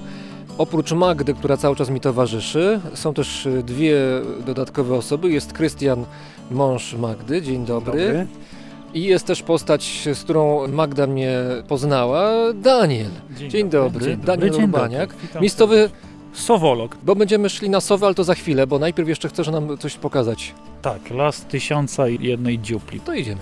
Bo ja mam czatownię w samochodzie, ja wam potem pokażę. Taki rozkładany namiot, to jest pół metra kwadratowego, gdzie siedzę tutaj schowany, jak filmuję tutaj zwierzaki. Nieraz widzę, ile tutaj ludzi pędzi, a w tak naprawdę przepięknym miejscu nikt się tutaj nie zatrzymuje, nie? Popatrzcie, jaki to mamy przepiękny las. Tu już mamy samą olszynę, nie? Wszędzie są kwiczoły, sikorki. A jak myślicie, jakie gatunki ptaków kują dziuple? Same dzięcioły, czy znacie jakieś ptaki, które... Nie patrz na drozda i nie pytaj. dlatego, dlatego sobie pomyślałem, czy drozdy to potrafią. To ja, ja sprzedam tylko anegdotkę, dobrze? Jak byłem w liceum, miałem nauczyciela historii, który oprócz tego, że był specem od historii, bo rzeczywiście był świetnym nauczycielem, to jeszcze był ornitologiem amatorem, którego z razu tak bierze, ja. bierze mnie do odpowiedzi Mhm. i mówi Panie Pawle, zanim zadam Panu pytanie, to chodziło o pierwszą wojnę światową prawdopodobnie, mam takie pytanie, jakiego koloru jajka mają drozdy? I wtedy nie wiedziałem. Natomiast klasa miała ubaw. Na pewno, na pewno było ciekawe. Patrzcie kochani, jakie to jest miejsce, nie? Tutaj wchodzimy, jesteśmy w Nowym Targu, mogłoby się wydawać, że łażąc sobie po mieście, no bo jesteśmy w granicach miasta. Jesteśmy w lesie, ja nazywam ten las lasem tysiąca jednej dziupli, ale sam jestem ciekaw ile ich jest. Bo mieszkają tutaj szpaki w olbrzymich ilościach i czasami w takim jednym apartamentowcu, ja to tak mówię, nie? Tam pięknie się nam przygląda jeden szczygieł, ale patrzy na nas i szpak tam też jest. Jest nawet 10-12 dziupli, także Wiesz tutaj ja- sąsiedztwo nie jest łatwe. Mówisz, widzisz szpaki i tak dalej. Ja będę udawał, Tak. że widzę. Tak, widzę oczywiście, ale gdybyś Okej. mógł wskazać tam palcem... się, tam się denerwuje. No, A, na gałęzi, Tak, dobra, o, i teraz widzę. zaczyna przeskakiwać. Widzę, nie? widzę, teraz widzę. Ale ja wam teraz opowiem, mamy taką wczesną wiosnę na Podhalu, jeszcze kilka dni temu leżało tutaj kupę śniegu e, i te ptaki miały naprawdę wielki trud, żeby zdobyć tutaj y, odrobinę pokarmu, ale za 2-3 tygodnie, kiedy z jajek, bo już samice siedzą na jajkach, mam na to dowody, bo lubię się przytulać do tych drzew. Dzisiaj e, mamy taki okres, że nie będziemy słyszeć e, takich odgłosów dochodzących z głębi tego drzewa, ale olszyna ma to do siebie, że jej struktura jest taka, że fantastycznie przenosi dźwięki. Na przykład, kiedy Krystian tędy będzie robił swój trening rowerowy, może się przytulić do olszyny, w której gdzieś na górze jest dziupla i będzie słyszał, jak te młode tam proszą mamę czy tatę o, o coś dobrego do jedzenia. I to jest niesamowite, że nam mogłoby się wydawać, że takie drzewa nie wydają dźwięków, ale nic bardziej mylnego. Wiosna to jest taki czas, kiedy jak widzimy jakieś dziuplaste drzewo, to się do niego tulimy, ono nam odda i możemy naprawdę słuchać fajnych ptasich historii, które się tam w środku dzieją. Dlatego chodzenie po bagnach, a jesteśmy na takim terenie bagiennym, bo to jest rezerwat przyrody Bór nad Czerwonym, bardzo mocno wciąga, nie? Myślę, że Was też wciągnie. To idziemy dalej, bo nam słońce zaraz zajdzie, nie? Mamy jeszcze resztki przebiśniegów. Tutaj będą, będą nam towarzyszyć. O, patrzcie, mamy ślad, jak łania tutaj maszerowała. Widzicie, jaka piękna? Więc jest szansa, że tutaj jeszcze się jakiegoś zwierzaka dorobimy. Tak, tutaj w lesie Ale szczególnie idziemy- tak o zachodzie słońca y, bardzo dużo y, wychodzi zwierząt z lasu. Do Dunajca idą się napić. Tak, dokładnie. także No, to na mnie spacerze. cieszy, że Tak. są obserwacje prowadzone, to to jest, to jest bardzo ważne. Nie? I teraz będziemy powolutku e, szli sobie na wschód. Ja Wam e, pokażę dziuple, w którym ja zakochałem się w sowach. Jak tutaj chodziłem z babcią na borówki do pobliskiego lasu, tutaj pierwszego puszczyka spotkałem. I dwa lata temu to drzewo spadło, to drzewo sobie leży tam, ja Wam pokażę. Będziecie mogli sobie wsadzić rękę do dziupli i zobaczyć jaka, jaka, jakie one są naprawdę głębokie, więc e, i co trzeba uważać w takim lesie, to ciężko to opisać słowami, Paweł, nie? Ale kiedy się chodzi tutaj, a wieje halny, to lepiej stąd uciekać, bo jak spojrzycie tutaj wszędzie dookoła, no to jest wiele takich potencjalnych gałęzi, które, popatrzcie, mogą nam spaść, Paweł, na głowę, a ta jest wbita do ziemi pod kątem 90 stopni, nie? Więc ja Wam pokażę tutaj taką przepiękną dziuplę, która tutaj spadła. Naprawdę jest tutaj prześlicznie. Tutaj e, przepięknym porą jest e, taki wczesny ranek, taka piąta nad ranem, kiedy tutaj można sobie naprawdę się e, zagłębić w, te, w to ptasie radio, które tutaj na całego naprawdę się pięknie wiosna niezła rozwija. awantura w takim razie. Tak, jest, ale słuchajcie, najgorsza awantura to tutaj jest, patrzcie, tu mamy apartamentowiec, nie? Aha. To mamy jedną dziuplę, drugą, trzecią, czwartą. No. Tych dziupli to jest całe mnóstwo, ale wyobraźcie sobie taką sytuację, kiedy za 5-6 tygodni w tym miejscu już e, szpaki będą już z takich dziupli wychodzić i rodzice będą bardzo mocno się denerwować o to, żeby ich nic nie zjadło. A wezmę was do lisiej nory, przecież to jest 100 metrów stąd. I tutaj będą przechodziły lisy, które tutaj kradną gospodarzowi kury. I kiedy idzie taka mama lis albo tata lis z taką kurą, to ja już wiem, siedząc tu w czatowni, bo jest taki rajban i wiem, z której strony nadciągają i w którą stronę idą. A tam na górze mieszka Włochatka. Jest przepiękna dziupla. Widać, jaka ona jest wielka. A dlaczego? Bo każdy gatunek dzięcioła daje dom innemu gatunkowi ptaków. Tak samo dzięcioł duży, który tam będzie miał z 15 cm wysokości, kuje dziuple, te 10 cm ma przekrój ta dziupla i one potrafią być naprawdę głębokie. Natomiast dzięcioł czarny, który daje e, dom włochatce, to jest największy nasz dzięcioł i naprawdę ta dziupla jest olbrzymia i naprawdę włochatka, która jest drugim co do wielkości gatunkiem psów, potrafi tam mieszkać. A jak Drost myślisz, jak sprawdzić, czy tam na górze jest sowa? To jest bardzo prosto. Daj Nie, mi, nie, nie daj mi będziesz 5 wychodził. minut i będę wchodził. Nie, bo spadłoby to drzewo, ale wyślemy Magdę, nie? Magda, ma jakieś masz pazdurki długie? Spoko, nie ma Super. No, te, y, hybrydy, Wiecie- także one się trzymają. Dobra, to dosyć hybrydy to. No. potem będziemy robić zrzutę na, na kosmetyczkę, nowe. ale są zamknięte teraz, No. więc kochani Włochatki są na śniadaniu, bo jest godzina 19, więc y, dla nich to jest początek dnia.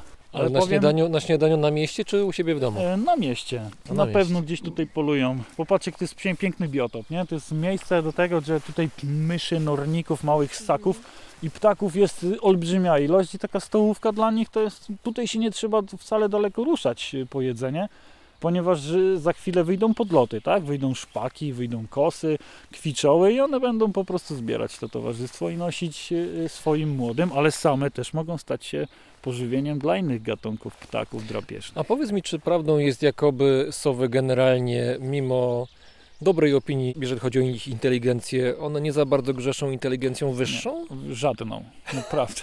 Sowe, nasze wszystkie gatunki, to tak gdzieś tam na sam koniec kolejki, jeszcze jakbym jakąś kotarką bym je zakrył, żeby, żeby to oddało, oddało te wszystkie moje Czyli jak szachy, to nie z sowami. O nie, nie, nie, broń Boże, nie, nie, nie, nie, nie, bo to może zabrałyby się za twoje pionki, nie, nie, tędy, nie tędy droga, choć przez ostatnie lata, kiedy dużo siedziałem z kamerą, nie obserwowałem uszatki, to znalazłem ich w życiu takie fenomenalne zachowania. To jak te młode łączą się w takie gangi osiedlowe i naprawdę trzęsą wieczorami całym osiedlem, jak, jak pięknie się bawią, jak uczą się polować na szyszkach, które gdzieś tam są pod świerkami. Miałem obserwację w zeszłym roku, to wszystko udało mi się nagrać, jak uszatki siedzące sobie na ostatniej brzozie i zaczynała się łąka, tak jak tutaj. Ostatnie drzewo na łące i potem już, już olbrzymia przestrzeń w stronę Waxmunda Nowego Targu. Trawa sięgała mi po pępek, to było po burzy, więc było bardzo mokro. Ja sobie stałem na ulicy, ruchliwej ulicy, filmowałem uszatki i była piątka młodych, która uczyła się polować. Już naprawdę mocno podrośnięte, już nie podloty, bo to już prawie dorosłe ptaki. I one do tej trawy, jedna uszatka zaniepokojona, co tam w środku się stało, wpadła do takiej trawy i 100% jestem pewny, że całe skrzydła, całe ciało miało na tyle mokre, że nie mogła się podnieść. No i cała czwórka pozostała rodzeństwa siedziała i one tak fajnie podskakują. Siedzą sobie i podskakują, uczą się wtedy dźwięków. No my nagrywamy podcast, więc te dźwięki też są ważne, czyli ona tak jakby rapowała. Ciężko to opisać, ale po prostu siedzi sobie, ugina nóżki i kręci głową w prawo, w lewo, zataczając takie wielkie okręgi. Breakdance. Brawo. Tylko łapkami trzymając się drzewa, nie na głowie, jak to widziałem gdzieś w telewizji. MC Sowa. MC Sowa i wtedy ta jedna z najbardziej odważnych albo sióstr, albo braci rzuciła się na pomoc siostrze czy bratu do tej trawy i kiedy tamta pikowała do trawy, usiadła obok tej, ta się przestraszyła tak, że podskakiwała do góry.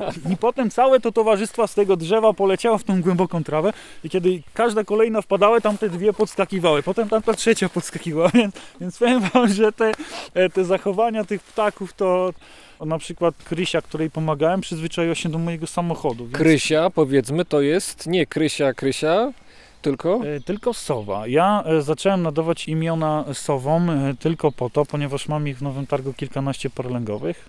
Ciekawe, kto zgadnie, dlaczego ja nazywam sowy po imieniu, a żeby moja żona wiedziała, gdzie jestem.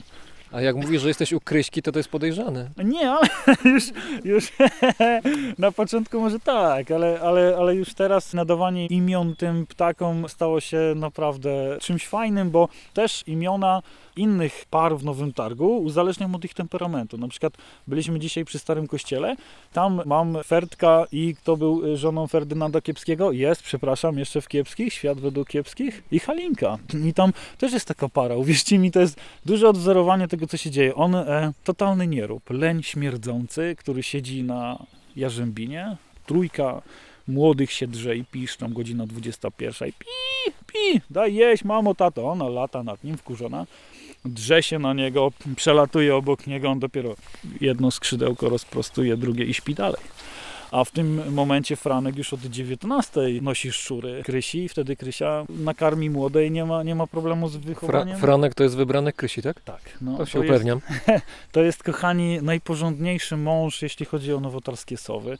Nagrywałem z czwartego piętra z klatki schodowej przez okno i miałem genialny podgląd do tego, co się dzieje w gnieździe, czy siedzi tam Krysia, czy Krysia poleciała sobie wyprostować skrzydełka i wtedy Franek pilnował Krysi, jak Franek pilnował Krysi, kiedy na przykład przechodziły psy i robił się bardzo mocno agresywny, jak inne samce nawoływały w momencie, kiedy Franek próbował podbić serce Krystyny koło lutego na zimowisku, bo nie mówiłem wam kochani o tym, że uszatki jako jedyny nasz gatunek sów łączą się w olbrzymie stada na zimę i na takim zimowisku może zimować od jednej, dwóch, pięciu, nawet do 30, 50 sów u nas w Polsce, ale są miejsca w Europie, tak Kikinda w Serbii, w której w jednym miejscu jest ich kilka tysięcy, więc pomyślcie sobie, gorąco polecam, jak jedziecie do Chorwacji, można przejechać przez Kikindę i trochę pooglądać. A dlaczego one się e, łączą na zimowiska? E, Tego nikt jeszcze nie, nie odkrył. Sowy w ogóle na całym świecie są najmniej zbadanym gatunkiem ptaków.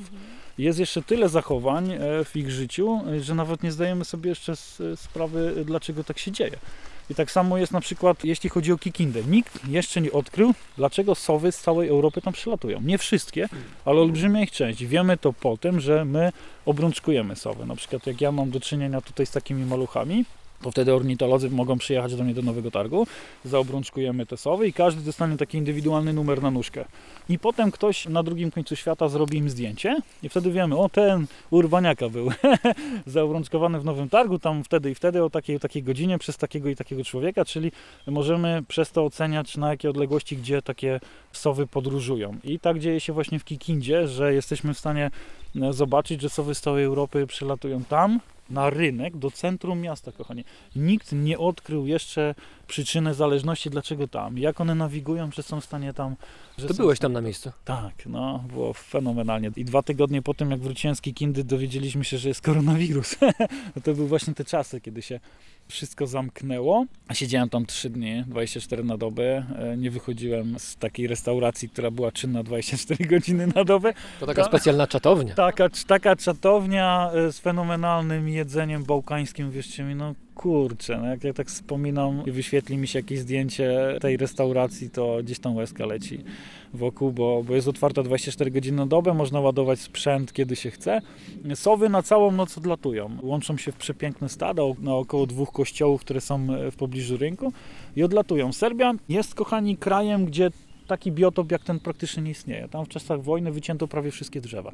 Nie można sobie jeździć do Serbii i stanąć w takim pięknym miejscu, jak my jesteśmy i zobaczyć tyle drzew naraz. To jest praktycznie niemożliwe. Tam się wjeżdża w te stepy i drzewa są tylko gdzieś tam w takich wybranych miejscach przy drodze, gdzieś na cmentarzach, gdzieś w miastach, a tak kurczę jedziesz, jedziesz godzinami, godzinami, godzinami, nie spotykasz drzew.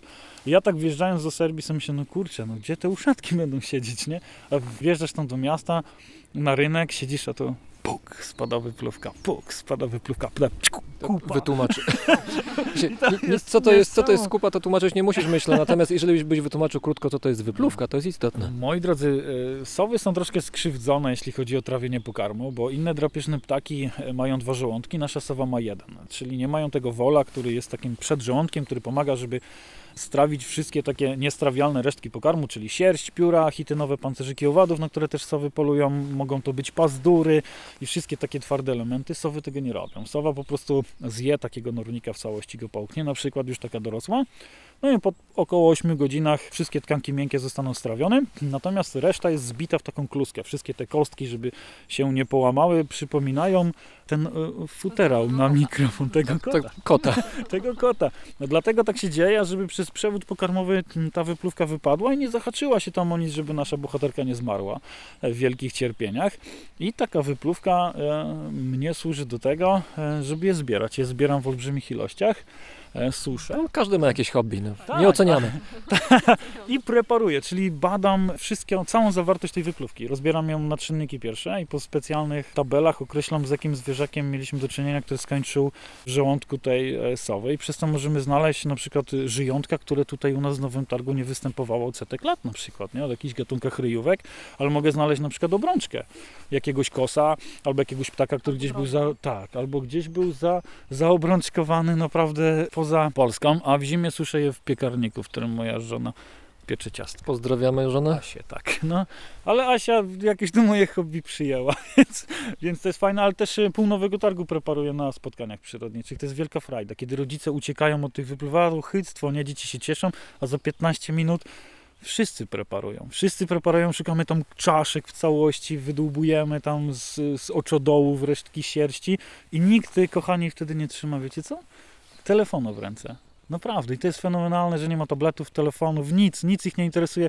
Tylko panie Danielu, ja tu kasteczki potem zbieramy. Czy na te lekcje, przepraszam, przyjmujesz dorosłych? Też, Bo ja bym chętnie taką jedną osobę wysłała, Nie, także... jest, ale no, naprawdę to jest świetna zabawa. Uwierzcie mi, że takie pogmyranie w takich kluskach e, to jest, to jest naprawdę coś pięknego i myślę, że to taką wiedzę trzeba szerzyć i pokazywać, że taka wypluwka leżąca na ziemi to jest kopalnia wiedzy, a my wtedy się czujemy jak te Sherlocki Holmesy. Ale zbieram je, ja z Kikindy przywiozłem 60 kilo. 60 kg No, wypluwek. No i bałem się, że na granicy mnie zamkną. Bo nie, no, było tam napisane, że tak, mogę zabrać dwie butelki wina, ileś tam chyba dwie paczki papierosów czy pięć, jak ktoś Jeżeli chodzi o wino, to Wie? pamiętam, że takie ograniczenie było. Tak. Bardzo mnie zmartwiło to I ograniczenie. mnie też, ale, ale bałem się tego, że tam, wiecie, opuszczaliśmy Serbię i trzeba było podnieść bagażnik, nie? A ten, jak sobie myślę, jak ten pan zapyta, ej, hello, co wy tam Polaki macie w tym worku? Ja powiem, wypluwki, nie? Jak ja mu wytłumaczyć, co to jest, nie? Ale, ale okazało się, że nie zajrzeli do bagażnika i przewieźliśmy przez y, Węgry, Słowację do Polski cały worek i, i preparowaliśmy z dzieciakami na warsztatach i znaleźliśmy naprawdę mnóstwo fajnych rzeczy w nich. I mam kilka e, takich e, zagadek, e, że nie wiem z jakimi zwierzakami mamy do czynienia i może kiedyś uda się to gdzieś wysłać, żeby, żeby ktoś nam pomógł. e, Z archiwum X było kiedyś teraz z archiwum SUF. tak, no, z archiwum wypływek. Także popatrzcie, jakie chodzenie i po lesie, i po mieście może być fantastyczne i myślę, że wszędzie możemy tych przygód szukać, nie? Dlatego na przykład wiem, że u nas w Nowym Targu 95% pożywienia sów, które mieszkają w ścisłym centrum miasta, to są szczury.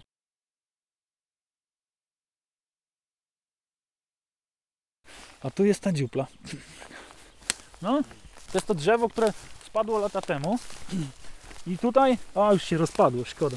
I tutaj, patrzcie kochani, tutaj mieszkał, tutaj mieszkał puszczyk. Tutaj był otwór wlotowy, naprawdę olbrzymi.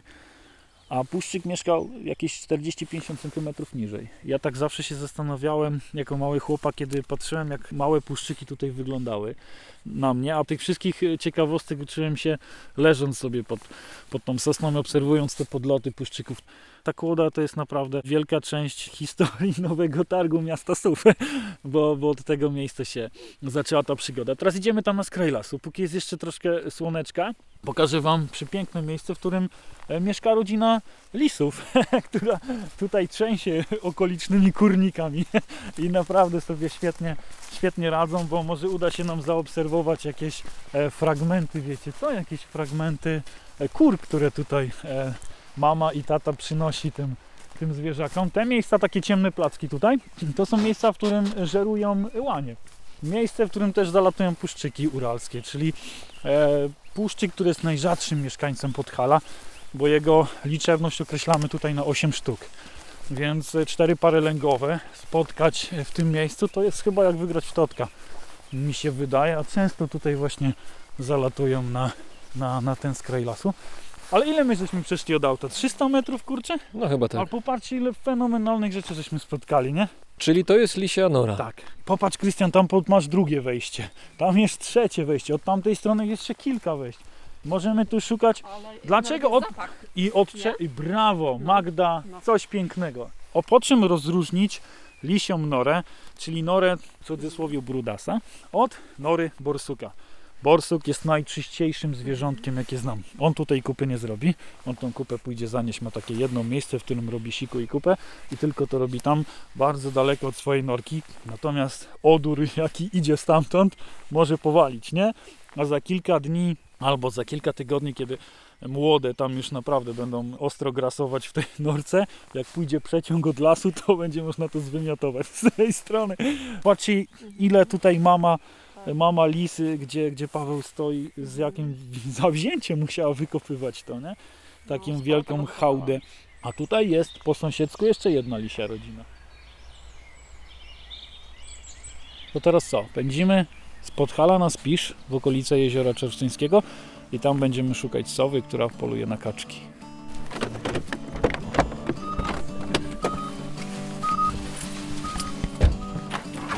Do jeziora Czorsztyńskiego dojechaliśmy już nocą. Właśnie tam, po wielu zimowych tygodniach nasłuchiwań, Danielowi udało się usłyszeć parę puchaczy. Również Magda, Krystian i ja liczyliśmy na to, że nam się poszczęści.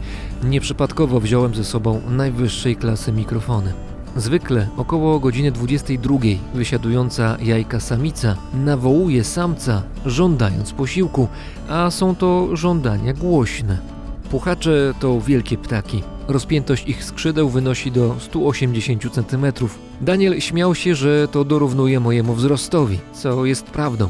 Co ciekawe, mimo że samica jest większa od samca, to samiec dba o wyżywienie rodziny. Para gniazdująca w okolicy jeziora Czorsztyńskiego szczególnie często żywi się kaczkami krzyżówkami. Krótko po tym, gdy dotarliśmy na miejsce, pani Puchaczowa dała się usłyszeć, ale kiedy rozstawiliśmy sprzęt, zamilkła. W oczekiwaniu na kolejne hu-hu, Daniel snuł swoje opowieści. Oczywiście o sowach. Choć puchacze nie boją się niczego, to stronią od nas ludzi, natomiast jest gatunek, który też zamieszkuje pieniny, to jest puszczyk uralski, to jest najbardziej wredna sowa świata. Ona jest tak agresywna i tak zaciekle broni swojego potomstwa, że y, był taki przykład leśnika. U nas w Polsce był jeden leśnik, ale Słowak miał ponad 100 szwów na głowie, więc pomyślcie sobie. Zaatakowała go? Tak, gdzieś sobie, gdzieś sobie szedł po lesie i spotkał takie dwie małe, piękne, białe kuleczki, które sobie gdzieś siedziały na gałązce i pewno zapragnął sobie zrobić z nimi selfie. No, a gdzieś tam w oddali siedziała mama. No ciężko gdzieś w koronach drzew wiosną, kiedy jest dużo liści, kochani, na drzewach, y, znaleźć gdzieś sylwetkę mamy. No, każda sowa, jak każdy inny zwierz wokół swoich młodych, y, buduje taką cienką, czerwoną linię. I jeden gatunek ma troszkę bliżej, drugi ma troszkę dalej. No i pan leśnik nadepnął tą czerwoną linię, no i rzuciła się mu na głowę. Co my robimy? My, na przykład, jak ja mam do czynienia z jakimś lęgiem puszczyka uralskiego, to ja zabieram ze sobą miotłę. Mam miotłę taką słomianą. wkład- Miotła antysowia. nie, ale to jest e, taka miotła, która moją grzywkę oszczędza, a zostanie ta grzywka zaatakowana przez, e, przez tego puszczyka uralskiego. Po prostu wkładam sobie ją za kołnierz, tak jak mam Przepraszam, co chodzisz z miotłą na, na, plecach? głowie, tak mam ją tutaj. I ona ma robić za najwyższy punkt w moim ciele i zostanie zaatakowana przez mamę albo przez tatę i dzięki temu mogę tak ładnie wyglądać, jak wyglądam. Czyli takie powiedzenie, ktoś połknął kij, jest prawie takie jak ty. No, tak prawie jak ja. I, I ten właśnie najwyższy punkt pozwala mi do tego, że jakbym został zaatakowany, to wtedy zostanie zaatakowana ta miotła, bo sowi rozumek nie rozróżni miotły. To jest najwyższy punkt w ciele drapieżnika i na to trzeba się rzucić, żeby, żeby tego drapieżnika odgonić. Ale wiesz, że w tym momencie turystyka piesza w Polsce spadła o 90% po tym, jak ty powiedziałeś. Mało, żebym się nie utopił, pijąc kawę. Nie, kochani, bardzo rzadko się zdarzają takie sytuacje. Kilka razy do roku staram się zabierać takie, takie ptaszory z takich miejsc, gdzie mogą się napatoczyć na takich nieodpowiedzialnych turystów. Mówisz nieodpowiedzialnie, ale to może być zupełny przypadek, prawda? Ale Paweł, żyjemy w takich czasach, kiedy każdy z nas ma telefon komórkowy i chęć zdobywania tych flowersów, flowersów na Instagramie i lajków na Facebooku jest taka, że każdy będzie chciał zrobić sobie zdjęcie z taką małą białą kulką i, i, i być fajny, tylko że może się okazać, że żaden y, doktor nam nie pomoże połatać buzi, żeby ona wyglądała tak jak przed spotkaniem z mamą, która była bardzo zdenerwowana i zaatakowała nas, więc nie dotykajmy takich małych białych kulek. Jeśli jesteśmy gdzieś daleko w Polsce, znajdźmy numer do może najbliższego nadleśnictwa, do jakiegoś Wydziału Ochrony Środowiska, powiadommy kogoś, kto może mieć jakąś wiedzę na ten temat, zróbmy spinkę na GPS-ie, wyślijmy i zostawmy takiego ptaka w spokoju, bo nigdy nie wiemy, y, jak daleko jest mama albo tata i w jakim nastroju z polowania wrócą, tak? Więc to jest bardzo ważne. Jeśli widzimy, że gdzieś tam sączy się krew, że ten ptak jest ewidentnie chory, wtedy, wtedy dzwońmy, róbmy afery, ale jeśli nie, to naprawdę szerokim łukiem omijajmy takie miejsca i, i zostawmy te ptaki w spokoju, choć, choć te flowersy nie rządzą w dzisiejszych czasach. O, nie? Odezwał się? Chyba nie. No to było. To jest jak z łażeniem na grzyby, nie? Że już po pewnej chwili widzi się wszędzie grzyby, a jak gdzieś tam zaszczeka pies, to już myślę, że to puchacz.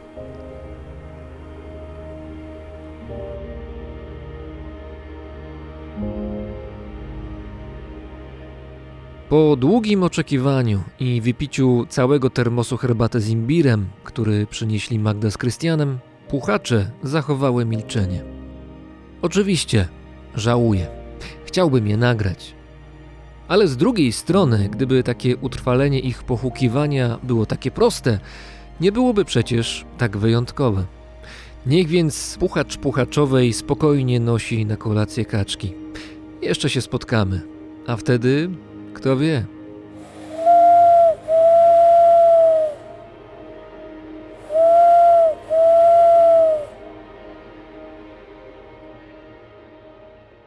Sabona, Sabona, we walk with the stars. Sabona, Sabona, we walk with the stars. We go where there's no road. We go where they don't see. Over mountains that hold up the nighttime sky. Valleys so deep that they pull down the trees. Sabona, Sabona, we walk with the stars. Sabona, Sabona, we walk with the stars. Follow the one that knows. He follows the northern star. At nighttime the mountain grows. Still we got to go far, go far. Far.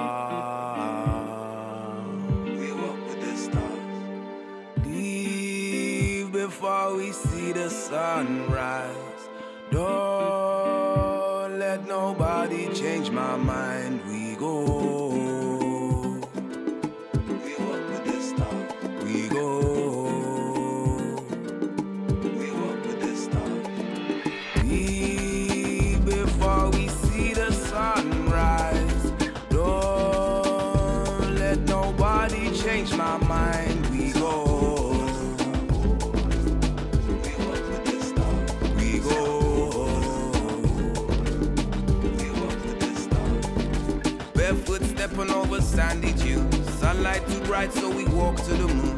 Two days no water, a week no food. Dreaming of a better life, the only fuel I need. Two more days until we see the sea. Twenty man deep in the rubber dinghy. Pray me a pray, watch over me. Pray for me and I'ma send for you. Wait for me while I go find my way through.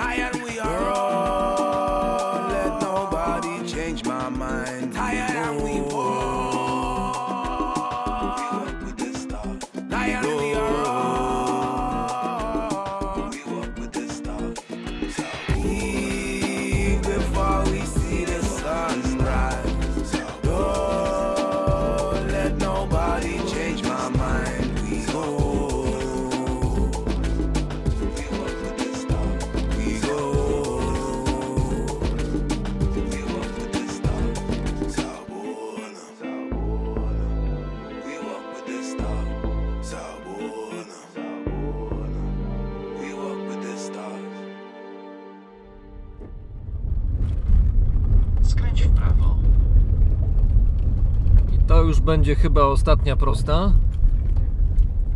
Za chwilkę będziemy u Uli i Marka. Zdaje się, że będzie razem z nami również. metrów dotrzesz do miejsca docelowego. Będzie z nami chyba jeszcze Chia, czyli pies Uli i Marka. Podobno bywa nieufny wobec obcych na dzień dobry, ale też nie zjada w całości ani w kawałkach, więc jest szansa, że wyjdę z tego spotkania cało.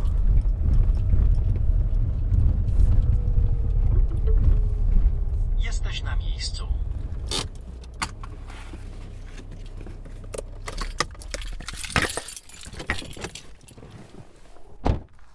Cześć. To musi być ten dom. Wielu takich nie ma w okolicy, podejrzewam. A to jest Cia. Cześć, cześć, cześć. Ojej, ojej, ojej, ojej. No już dobrze, dobrze, dobrze. Tak, już dobrze? Tak? Jestem swój? Dobrze, dobrze, dobrze, dobrze. Ojej, ojej. Tymczasowo jest dobrze, za Tak? chwilę znowu może Tak, zaraz będzie w drugą stronę? Dobrze. Cześć. Ojej, ojej. Ale brudzisz czy ja masz Ale nie szkodzi, ja jestem w trasie. Cześć, Paweł Cześć, jestem. Cześć, Cześć. Marek. Cia. cześć. Tak, ona bardzo chce wystąpić, ewidentnie. Tak, tak. Ten napis Rescue Dog to jest tak, żeby było śmiesznie, czy naprawdę jest Rescue? Planuję być. Planuję być, Tak, dobrze. to jest, to jest w planach. Słuchajcie, od razu mam małą propozycję, Mhm. jeżeli mogę. Jestem po długiej drodze, bo z Nowego Targu jadę Mhm. prosto i chętnie bym się rozprostował. Czy możemy gdzieś się przejść? Jasne. Oczywiście, a chcesz się Fantastycznie. Nie, dziękuję. Potrzebuję teraz naprawdę się No poruszać, dobrze, dobrze? To, y, To wezmę swoje zabawki. Kalosze są potrzebne? Obowiązkowo. E, Tak, bo Ula napisała, że kalosze są potrzebne. Ojej, naprawdę są potrzebne. Dobra, dobra, dobra, dobra. Dobrze, ja wezmę To już zakładam kalosze. Ubieramy. Czy ja zaraz wracam? Zaraz wracam? Wodzę na dekę, bo deka jest niska. No powiem tak, myślałem, że Ulu, jak napisałeś mi, że mam wziąć kalosze, że przesadzałaś. Ale dobrze, że ci uwierzyłem i wziąłem te kalosze. To ja powiem, co się teraz dzieje. Przed nami jest taka scena mniej więcej jak ze środka jakiegoś, jakiejś puszczy. Bagnisko. A potem jeszcze Dobrze. Jeden krok, drugi krok, trzeci krok. O, tu jest trochę lepiej. O, dokąd idziemy? Tędy, a dokąd pójdziemy, dokąd dojdziemy to nie wiem, bo nie byłem od czasów przeddeszczowych. Aha. To były takie tereny, które przez wiele wieków były niezbyt gęsto zamieszkane. A to właśnie dlatego, że jak tylko troszeczkę popadało, no to się robiło dosyć e, mokro i nie zawsze można było przejść, już nie mówiąc o uprawie tych, tych terenów. No i też gleba chyba nie jest najlepszej jakości. Dlatego wiele, wielu gospodarzy zostawia tutaj po prostu łąki, które kosi Na tych Zbiera. łąkach duży wiatr, to wszyscy pewnie słyszą teraz w mikrofonie. No i na tych łąkach zjawiają się bardzo często jakieś dzikie zwierzęta. E, Co ło- macie? Łosie na przykład. Łosie. Łosie były Nigdy na ostatnio... żywo łosia nie widziałem. My, Ani nas, łoś chyba nie, mnie też nie widział, zdaje się. nas nie wiem, czy widział, może przez szybę. Ciebie, a tak, Marka widział. Kiedyś e, pożywiał się witkami wierzbowymi na końcu naszej ulicy. E, ostrzegłam Marka, bo Marka akurat wtedy nie było, że uważaj, na końcu ulicy to stoi łoś. A Marek co zrobił, jak, jak, jak przyjechał? Wyszedł z samochodu i podszedł do łosia. Łoś się przeraził i poszedł kawałek, kawałek dalej, ułożył się w trawie i poszedł spać. A to spał łoś niedaleko was tutaj? Tak, spał tam niedaleko, jakieś 40 metrów od domu. E, A w Wielką Sobotę, bo to dwa tygodnie, dwa tygodnie temu było, wstajemy rano, znaczy ja wstałam, patrzę przez okno, Marek, Marek, chodź tutaj, coś tam jest. Marek tak wyszedł zaspany. Ja go ale spokojnie, nic, nic złego się nie dzieje. Co tam, co tam jest takiego ciemnego? Marek, to dzik, nie, nie, dzik. Nie, łoś! No i rzeczywiście, dostrzegliśmy jednego łosia, a dwa metry od niego drugi, dwa metry dalej trzeci. Przyszło chyba wieczorem, pojadły wierzby, obgryzły nam wszystkie małe wierzby, no i poszły sobie odpoczywać. No to zazdroszczę wam takiej atrakcji. Tutaj te łąki wyglądają bardzo fajnie. Dom macie na samym końcu ulicy. Zaraz za domem się rozpościerają bardzo fajne łąki, gdzie wody jest naprawdę sporo. Bardzo dziękuję za sugestię z tymi kaloszami. To jest bardzo dobry pomysł. To ja może powiem jeszcze, gdzie jesteśmy i u kogo jesteśmy. Jesteśmy na wschód od Warszawy, no północny wschód od Warszawy. Jesteśmy u Uli Drabińskiej i u Marka Ogonowskiego. Spacerujemy sobie wypatrując łosi oraz starając się nie zapaść w wodzie tutaj, która na łące się rozlała dosyć intensywnie. Za dnia to możemy spotkać co najwyżej sarenki. I Marek często jak właśnie z czyją chodzi, to czyja czasem zauważy, jakoś czasem nie. Dzisiaj widzieliśmy czajkę, słyszeliśmy i widzieliśmy. Teraz nie wiem, czy usłyszymy. Ona ma taki charakterystyczny dźwięk. Wydaje taki, jak Marek to kiedyś określił, alarm samochodowy. Trochę jak alarm samochodowy, a trochę jak takie dźwięki MIDI ze starych komputerów. To, a- a mógłbyś zaprezentować, proszę? Nie, absolutnie. Myślałem, że Cię Absolutnie nie namówię. potrafię, nie. A powiem Wam, że mam wrażenie, jakbym przejechał z kontynentu na kontynent, bo w Nowym Targu, skąd dzisiaj rano wyjechałem, temperatura nieco spadła i pogoda się troszkę zepsuła, jakieś 3-4 stopnie powyżej zera. Miejscami gdzieś jeszcze śnieg leży, deszcz padał, zimno, a tutaj 20 stopni na Mazowszu. Naprawdę, jak inny świat zupełnie. Ładnie, trafiłeś akurat pomiędzy, pomiędzy burzami. A tak słyszałem, że jakaś burza Była była. wczoraj burza. Rzeczywiście, wczoraj też już było trochę cieplej, ale nie tak ciepło jak dziś. Więc po prostu jak się nie było teraz tutaj trzy dni, to taka nastąpiła zmiana pogody. Tutaj zimą jest niesamowicie, bo zimą też było tak rozlane. Jak temperatura spadła i było przez parę dni tak minus 5, minus 10. Wszystko pięknie zamarzło. Było super lodowisko. Tak? Dało się jeździć? No, to, łyżew nie miałem, ale można się było fajnie ślizgać przez kilkanaście metrów po tafli. Od dawna tutaj jesteście w tych okolicach, w których budujecie dom, o którym za chwilę pewnie, ale no zakładam, że to nie jest z dziada pradziada, tylko od niedawna tu jesteście. No Mm. pamiętam, że Ula napisałaś mi w mailu, że to jest takie miejsce instatu nascendit w trakcie tworzenia, wykluwania się, powstawania, więc jakieś, z jakimś aspektem nowym. Okolice znaliśmy, ale o tutaj, w tym miejscu, no do 2016 roku można powiedzieć, czyli 5 lat. Budujemy trochę krócej, no bo to jeszcze załatwianie wszystkich formalności trochę potrwało, uzyskanie pozwolenia na budowę, no a potem sama budowa, która też troszeczkę już trwa. No i właśnie to instatu na standy, no bo ciągle jeszcze budujemy. Ciągle jeszcze budujemy, ciągle nam się nie pojawiają nowe pomysły. E, czasem szalone. Ostatnio jechaliśmy samochodem i Marek spytał, czy kiedyś mi już mówił, że chciałby może taką banię przy domu mieć. Taką banię w stylu W rosyjskim. stylu rosyjskim, tak. Ostatnio dużo rozmawiamy i zastanawiamy się, czy nie zrobić sobie stawu kąpielowego, bo skoro i tak mamy podmokły teren, i tak mamy podmokły teren, A jak się tu przewrócimy, to za chwilę będzie kąpiel. wszystko jeszcze się i rodzi, i dosłownie, i fizycznie, ale też nam w głowach powoli. Jak tu, co, co zrobimy? I sami jeszcze nie wiemy chyba do końca, jaki dokładnie to kształt wszystko przyjmie. Cieszę się na to, że mogę usłyszeć od Was historię, jak powstawał Wasz dom. A to dom jest o tyle niezwykły, że jest wykonany techniką, która kiedyś mnie przed laty marzyła się. To znaczy, jak sobie myślałem o tym, że chciałbym kiedyś mieć jakiś dom, to być może albo przede wszystkim właśnie wziąłbym pod uwagę taką technikę. To znaczy budowanie domu ze słomy i gliny. Jak przyjechałem pod Wasz dom, to od razu wiedziałem, że to jest ten. Rzeczywiście jest charakterystyczny, chociażby kolorem tego tynku, który obecnie mamy.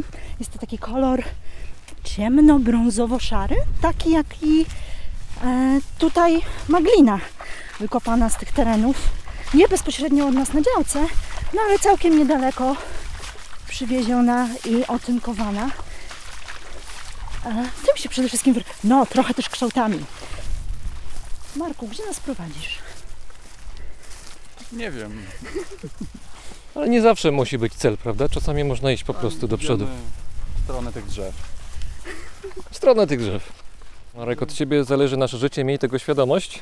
No, nie wiem jak tu jest głęboko. No właśnie o tym mówię. O! Tu jest głębiej.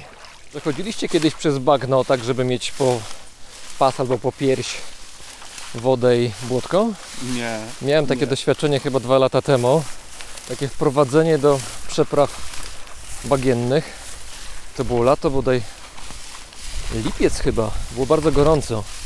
Ale jak człowiek jest w takim bagnisku zanurzony, właśnie po, po pas albo dalej, to jest zimno. Nawet w lato. Nawet w lato, tak.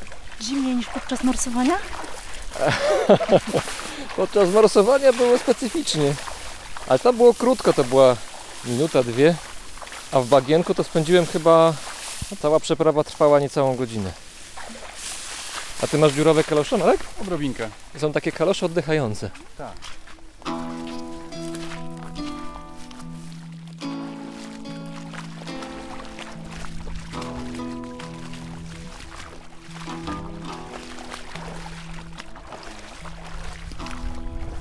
Przed nami duża przestrzeń, zalana łąka po prawej, kaczeńca na niej już ładnie kwitną. Podejrzewam, że wasz pies ma tutaj naprawdę raj na ziemi. Może się wybiegać ze wszystkie czasy, codziennie. Tak, lata sobie dosyć luźno. I też nas informuje zawsze, jak dziki przyjdą wieczorem. My nic nie widzimy, a ona dostrzega. Nawet Albo najpierw słyszy. usłyszy jakiś szmer, no i potem się okazuje, że nam przekopały e, kawałek, kawałek e, tego terenu wokół domu bezpośrednio, albo kawałek dalej. A to dziki są niesamowite, bo potrafią przekopać akurat fragment przygotowany pod grządkę. To może trzeba przygotować grządkę przed To znaczy, przekopaniem i e, one to zro- robią robotę. Tak, tak właśnie o to chodzi, że jakby są do tego metody, trzeba posadzić Topinambur na przykład. topinambur. Mhm. Nie W poprzednim lubią? roku uwielbiają. O, uwielbia. Aha, czyli to jako wabik. Przejdą i Aha. przekopią wszystko. Czyli umowa uczciwa. One kopią, robią robotę i Tak, dostają za to tak, posiłek. tak. Wszyscy zadowoleni. Chociaż w zeszłym roku nie dogadaliśmy się z nimi, bo mieliśmy chyba ile? Niewiele, 4, 5 e, kukurydzy. Aha. Czekaliśmy ze zbiorami, no jeszcze poczekamy, to może za dwa dni zjemy. Obudziliśmy się któregoś ranka i wszystkie położone po ziemi, żadnej kolby już nie ma, bo dziki przyszły sobie zjadły. Co uprawiacie w ogóle? Mm, Takie zwykłe ogródkowe. Ta kukurydza to w zeszłym roku była eksperymentalnie, żeby zobaczyć, czy nam wyrośnie. Ale tradycyjnie pomidory, ogórki, cukinia, dynia. Mieliśmy jarmuż. Świetnie się sprawdził, bo jeszcze chyba w listopadzie zbieraliśmy liście i robiliśmy sobie sałatki. Za to niektóre rzeczy nam zupełnie nie wychodzą. Marchewki nam nie wyszły zupełnie. O, Buraki tak średnio. Stonka nam zjadła ziemniaki. No potem się dobrała chyba do, Do bakłażana, tak. Stonko zjada bakłażana? To nie To wiedziałem. jest ten sam gatunek, tak? nie znaczy wiem, czy- nie chcę gatunek, tutaj ale pomylić, rodzina czy rodzaj. Psionkowate w każdym razie i też lubi bakłażana. A czym się zajmujecie w ogóle? Poza tym, że dokarmiacie dziki, wyprowadzacie ci je na spacery, chodzicie w kaloszach po łące. ja jestem, to się tak ładnie nazywa, technikiem dostępu linowego, Aha. e, a także arborystą. Czyli jak trzeba drzewo dobrze przyciąć tak, żeby drzewo się nic nie stało, to ty Dokładnie, wkraczasz do akcji. Wtedy są potrzebne tak. liny. Pielęgnacja drzew. Czyli realizujesz marzenie wielu dzieciaków z dzieciństwa, tylko że, Wspinam się po drzewach zawodowo. tylko że dzięki temu jeszcze zarabiasz. No to znakomicie, to zazdroszczę. No tylko Marek nie lubi wycinać drzew, a po ustawie e, szyszki jednak bardzo dużo osób zechciało sobie wyciąć drzewo, bo, bo, bo przeszkadza, bo liście spadają na parking. Powodów. Z błahych powodów i wtedy Marek zawsze odmawia, no jednak. Powołuję się na klauzulę sumienia. Mówisz, sumienie mi nie pozwala, dziękuję. A jakie ludzie dają powody, żeby wyciąć drzewo, które normalnie wycięte nie musi być? No na przykład piękne dęby rosną przy działce, tylko niestety żołędzie spadają i, O, te i, paskudne żołędzie i złośliwie atakują spadają. chodnik, tam kostkę brukową. Ja się śmieję, ale to jest smutne bardzo. No. Ale to jest tak, że nawet Marek odmówi, to ktoś inny się znajdzie, kto wytnie. Zrobił to z podnośnika, nie z podnośnika, bo były takie tutaj w okolicy nawet drzewa, które Marek powiedział, że nie, ten, to drzewo jest zdrowe, dlaczego ja, ja nie będę wycinał. Jedziemy za jakiś czas, oczywiście drzewa już nie ma. no tak, ale to y, jakby jedna z gałęzi, czyli jedna z gałęzi. Praca- Jedna z gałęzi praca- twojej pracy. Tak, na drzewach, a inna to wszelkie prace w dostępie linowym po prostu, czyli Mhm. tam gdzie trzeba się dostać jest wysoko, trzeba coś zamontować, zdemontować. To jest jakiś czy jednak nie, ale to chyba jest jakaś reszta drzewa. Gdzie? Takie ciemne, schylone. Marek, ty to nie widzisz, nie? Ale mamy, A, tam dalej. Tak, tam dalej. To A, wygląda chyba... mamy lornetkę. Nie rusza Masz się. lornetkę, o świetnie. To wygląda trochę jak strach na wróble z tej odległości. Ale... Dobrze, jest lornetka. Będzie odpowiedź. Uwaga, uwaga, napięcie rośnie. A zwycięzcą jest? No nie, Co to jest? wygląda jak duża opona. Ale może to być pień. Jakiś, Nowy gatunek odkryliśmy. Opona łączna albo łączarska. E, Nie wiem, możecie potwierdzić lub zdementować, To ale teraz Ula próbuje ocenić werdykt. Masz rację. Opona? To ja nie będę już sprawdzał. A liczyliśmy jakieś odkrycie nowego gatunku. No trudno, innym razem. A ja też nie odpowiedziałam na Twoje pytanie. Ja jestem redaktorką, korektorką. Trochę też się zajmuję publikacją treści na stronach internetowych, więc na szczęście daje się to pogodzić z budowaniem domu. tak naprawdę to Ula jest śledczą. Śledczą. Tak. Szuka nieścisłości, nielogiczności. To tak wynika z takiej redaktorskiej pracy. Chociaż przyznam, że też jak robiłam korekty, jak zauważyłam że coś się nie zgadza. Albo sprawdzałam nazwisko, czy dobrze jest napisane. I gdzieś tam przeczytałam kilka słów o danej osobie. I coś mi nie grało, no to w imię dobra publikacji jednak zawsze się zgłaszało takie rzeczy, że no chyba coś tu jeszcze nie tak, chociaż to już poza moimi kompetencjami było wtedy. Ale praca redaktorska to jak najbardziej też tutaj szukanie nieścisłości, nielogiczności na poziomie języka, no ale czasem też się znajdą jakieś merytoryczne błędy. Czy to jest tak, jak mi się wydaje, że jak czytasz książkę zupełnie prywatnie poza godzinami pracy, to jednak jesteś w pracy, bo czytasz książkę pod kątem ewentualnego znalezienia błędu? Znaczy nie czytam pod kątem znalezienia błędu, ale zauważam je i to jest bardzo denerwujące, więc e, chciałabym, żeby wszystkie książki były wydawane ładnie, bez błędów, bo Mm. wtedy inni redaktorzy i korektorzy by się nie denerwowali.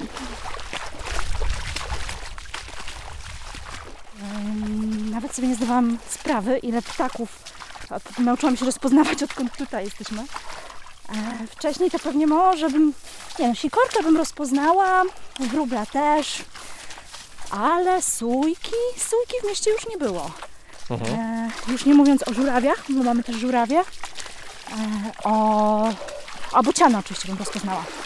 O tej wspomnianej czajce, myszołowy są jeszcze, prawda Marek? Tak, jest tutaj parka myszołowów. Kosy oczywiście, szpaki. Tu powiem słówko o tej wycince drzew. Zauważyłem u ludzi taką tendencję, że lubią się usprawiedliwiać. Mhm. E, Potrafią powiedzieć, no ja, ja lubię drzewa, ja kocham naturę. W ogóle to drzewo to, to, to ja sadziłem, sadziłam. Tak ci mówią. 30 lat temu, tak. No ale, no ale proszę zobaczyć tutaj. Ta gałąź to wchodzi na, na dom. Tu korzenie to już na pewno pod fundament wchodzą, już zniszczą mi ten dom. Trzeba, trzeba, trzeba je wyciąć. Tak sobie trochę wyobrażam romantycznie elementy Twojej pracy, kiedy wchodzisz na drzewo i gdzieś tam pracujesz. Że wchodzisz w kontakt z drzewem, no niekoniecznie możesz z nim rozmawiać, że wchodzisz w pogawędkę, ale no jednak nie jest to po prostu jakiś element typu e, ściana budynku, na który trzeba wejść, żeby nie wiem, wyczyścić albo pomalować. Mhm. Jak to jest? No, samo, samo wchodzenie na drzewo to też często jest, zawiera w sobie elementy przytulania. To prawda. Ale to, bo no wiesz, ja mam taką technikę typu łapię za gałąź jak zwisa niżej i Mhm. wchodzę i potem już jestem albo nie jestem, bo gałąź jest wyżej. Mhm. Ale ty masz do dyspozycji liny, techniki wspinaczkowe, trochę sprzętu. Zależy od tego, czy drzewo jest właśnie do wycinki, czy nie, bo jak jest do wycinki, to można założyć kolce. A, kolce na buty. Kolce na buty, tak. Wtedy można wchodzić na drzewo, po prostu wbijając się w korę. Można też używać, to znajomy taki patent ma, zmontował z rury PCV chyba i, i stalowej z hydraulicznego taką wyrzutnię, którą pompuje do 4 atmosfer, taką pompką nożną. Mhm. Małą armatę pneumatyczną. Tak, tak, tak. Wrzuca, wrzuca rzutkę od góry, ubija ją, pijem od szczotki i no, celuje się, zwalnia zawór. Cztery atmosfery wyrzucają rzutkę w górę. Ale to brzmi jak zabawa. No. No tylko zostać arborystą. Jedną z przyjemniejszych rzeczy w wiszeniu na budynku jest mycie myjką ciśnieniową. Aha. Znaczy samo mycie nie jest jakoś super przyjemne, ale element tego taki, że jak już się jest dosyć nisko na długiej linie, to można się pobawić. Wycelować w jedną stronę tą myjką i ciśnienie potrafi bujnąć. A, Można sobie masz, masz huśtawkę. można się pobujać. Oczywiście, oczywiście lina musi być zabezpieczona na górze, nie? Przed Aha. przetarciem. Jesteśmy blisko domu, tu jest troszkę głębszy fragment. O, przepraszam Cię. Nie szkodzi. Tak. Mieliśmy jeszcze eksperymentalną uprawę w zeszłym roku. W kostkach słomy pomidorki koktajlowe, Aha. ziemniaki. A ule czynne czy nieczynne? Nie, widzę, że nieczynne. Czynne? Czynny, ten jeden czynny, ale Ale- robiły porządki, dlatego są wyrzucone A, na dopiero dole. się rozpędza. Początek wiosny. Ślady po zębach łosia? Tutaj obgryzły nam łosie A, i tu na przykład faktycznie. są po, ząb, po zębach. Jest skoro zdjęte z drzewka. Po zębach? Aha, są. Tutaj, No. na tamtych było nawet lepiej widać. A na świeżo to były w sobotę na tamtych troszeczkę dalej, bo są widać z daleka pozdzierana też kora. Tu się rozłożyły, też. za, za tą wierzbą się rozłożyły w tym zagajniku. To fajnych macie sąsiadów.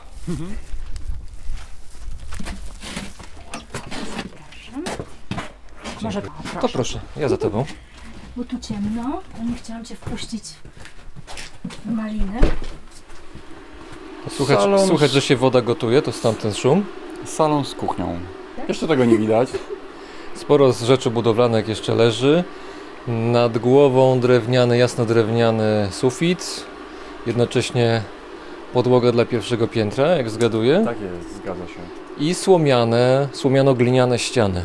Pierwsza warstwa tynku. Pierwsza warstwa, będzie więcej, tak? Będzie druga, która przykryje między innymi te przewody. Taka sama jak pierwsza w zasadzie, taka warstwa około 4 cm.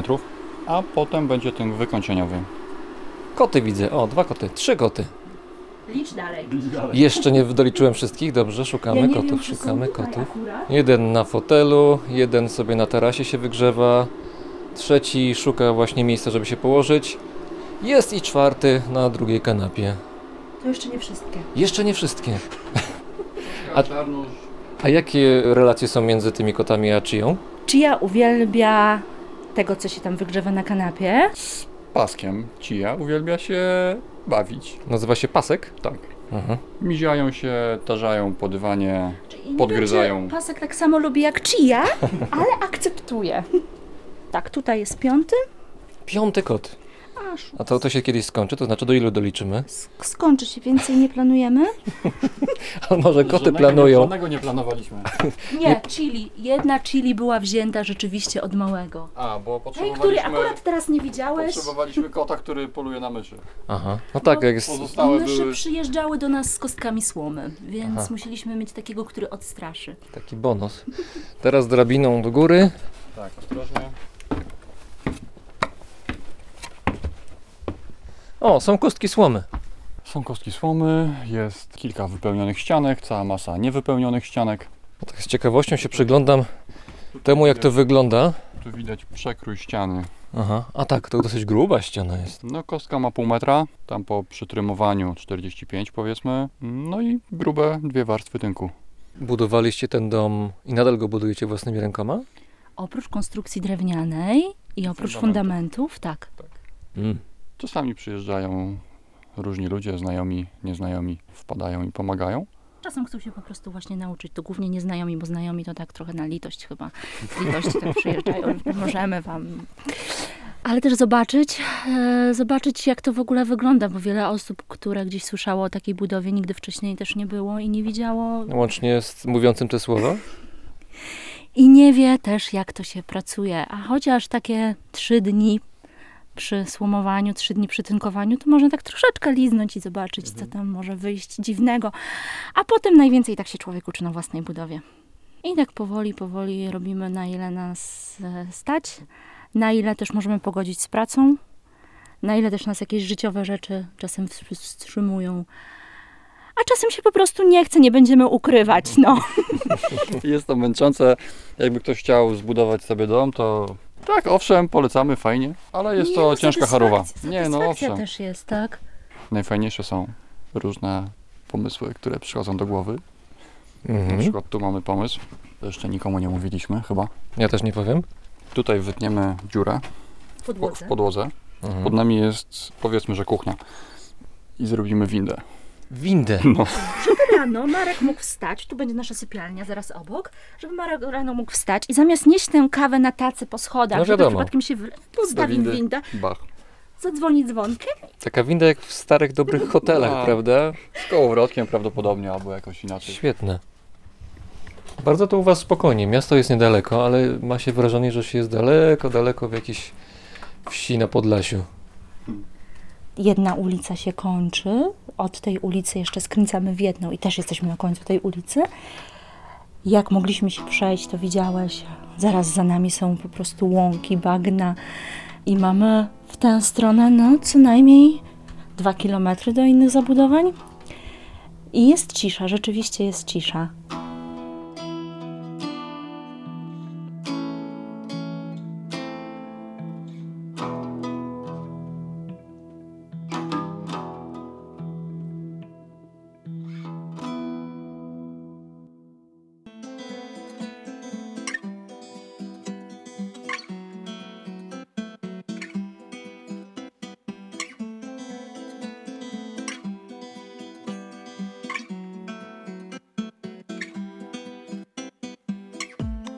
We're gonna be okay. I know it doesn't seem like that when you fight. We've been around each other ah, long enough to know the time is what we need. I want you to be happy, and I need that same happiness for myself. So I thunder, do it to each other. We do it to each other. We do it to each other. Yeah. Overcome the fear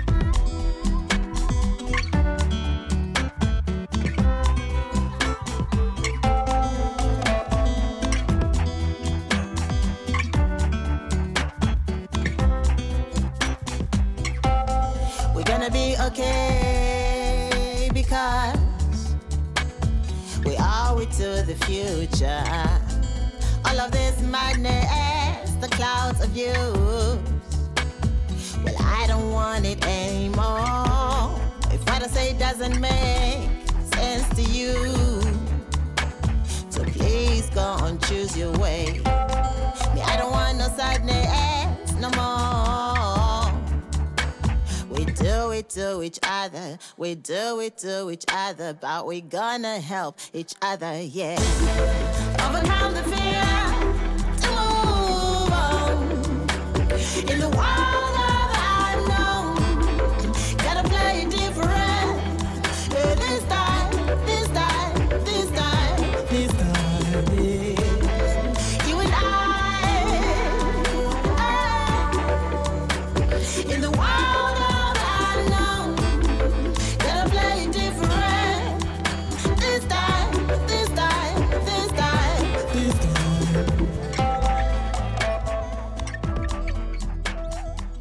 To był specjalny, urodzinowy odcinek Brzmienia Świata z lotu Drozda. Wszystkim słuchaczom i patronom serdecznie dziękuję za wspólne 365 dni.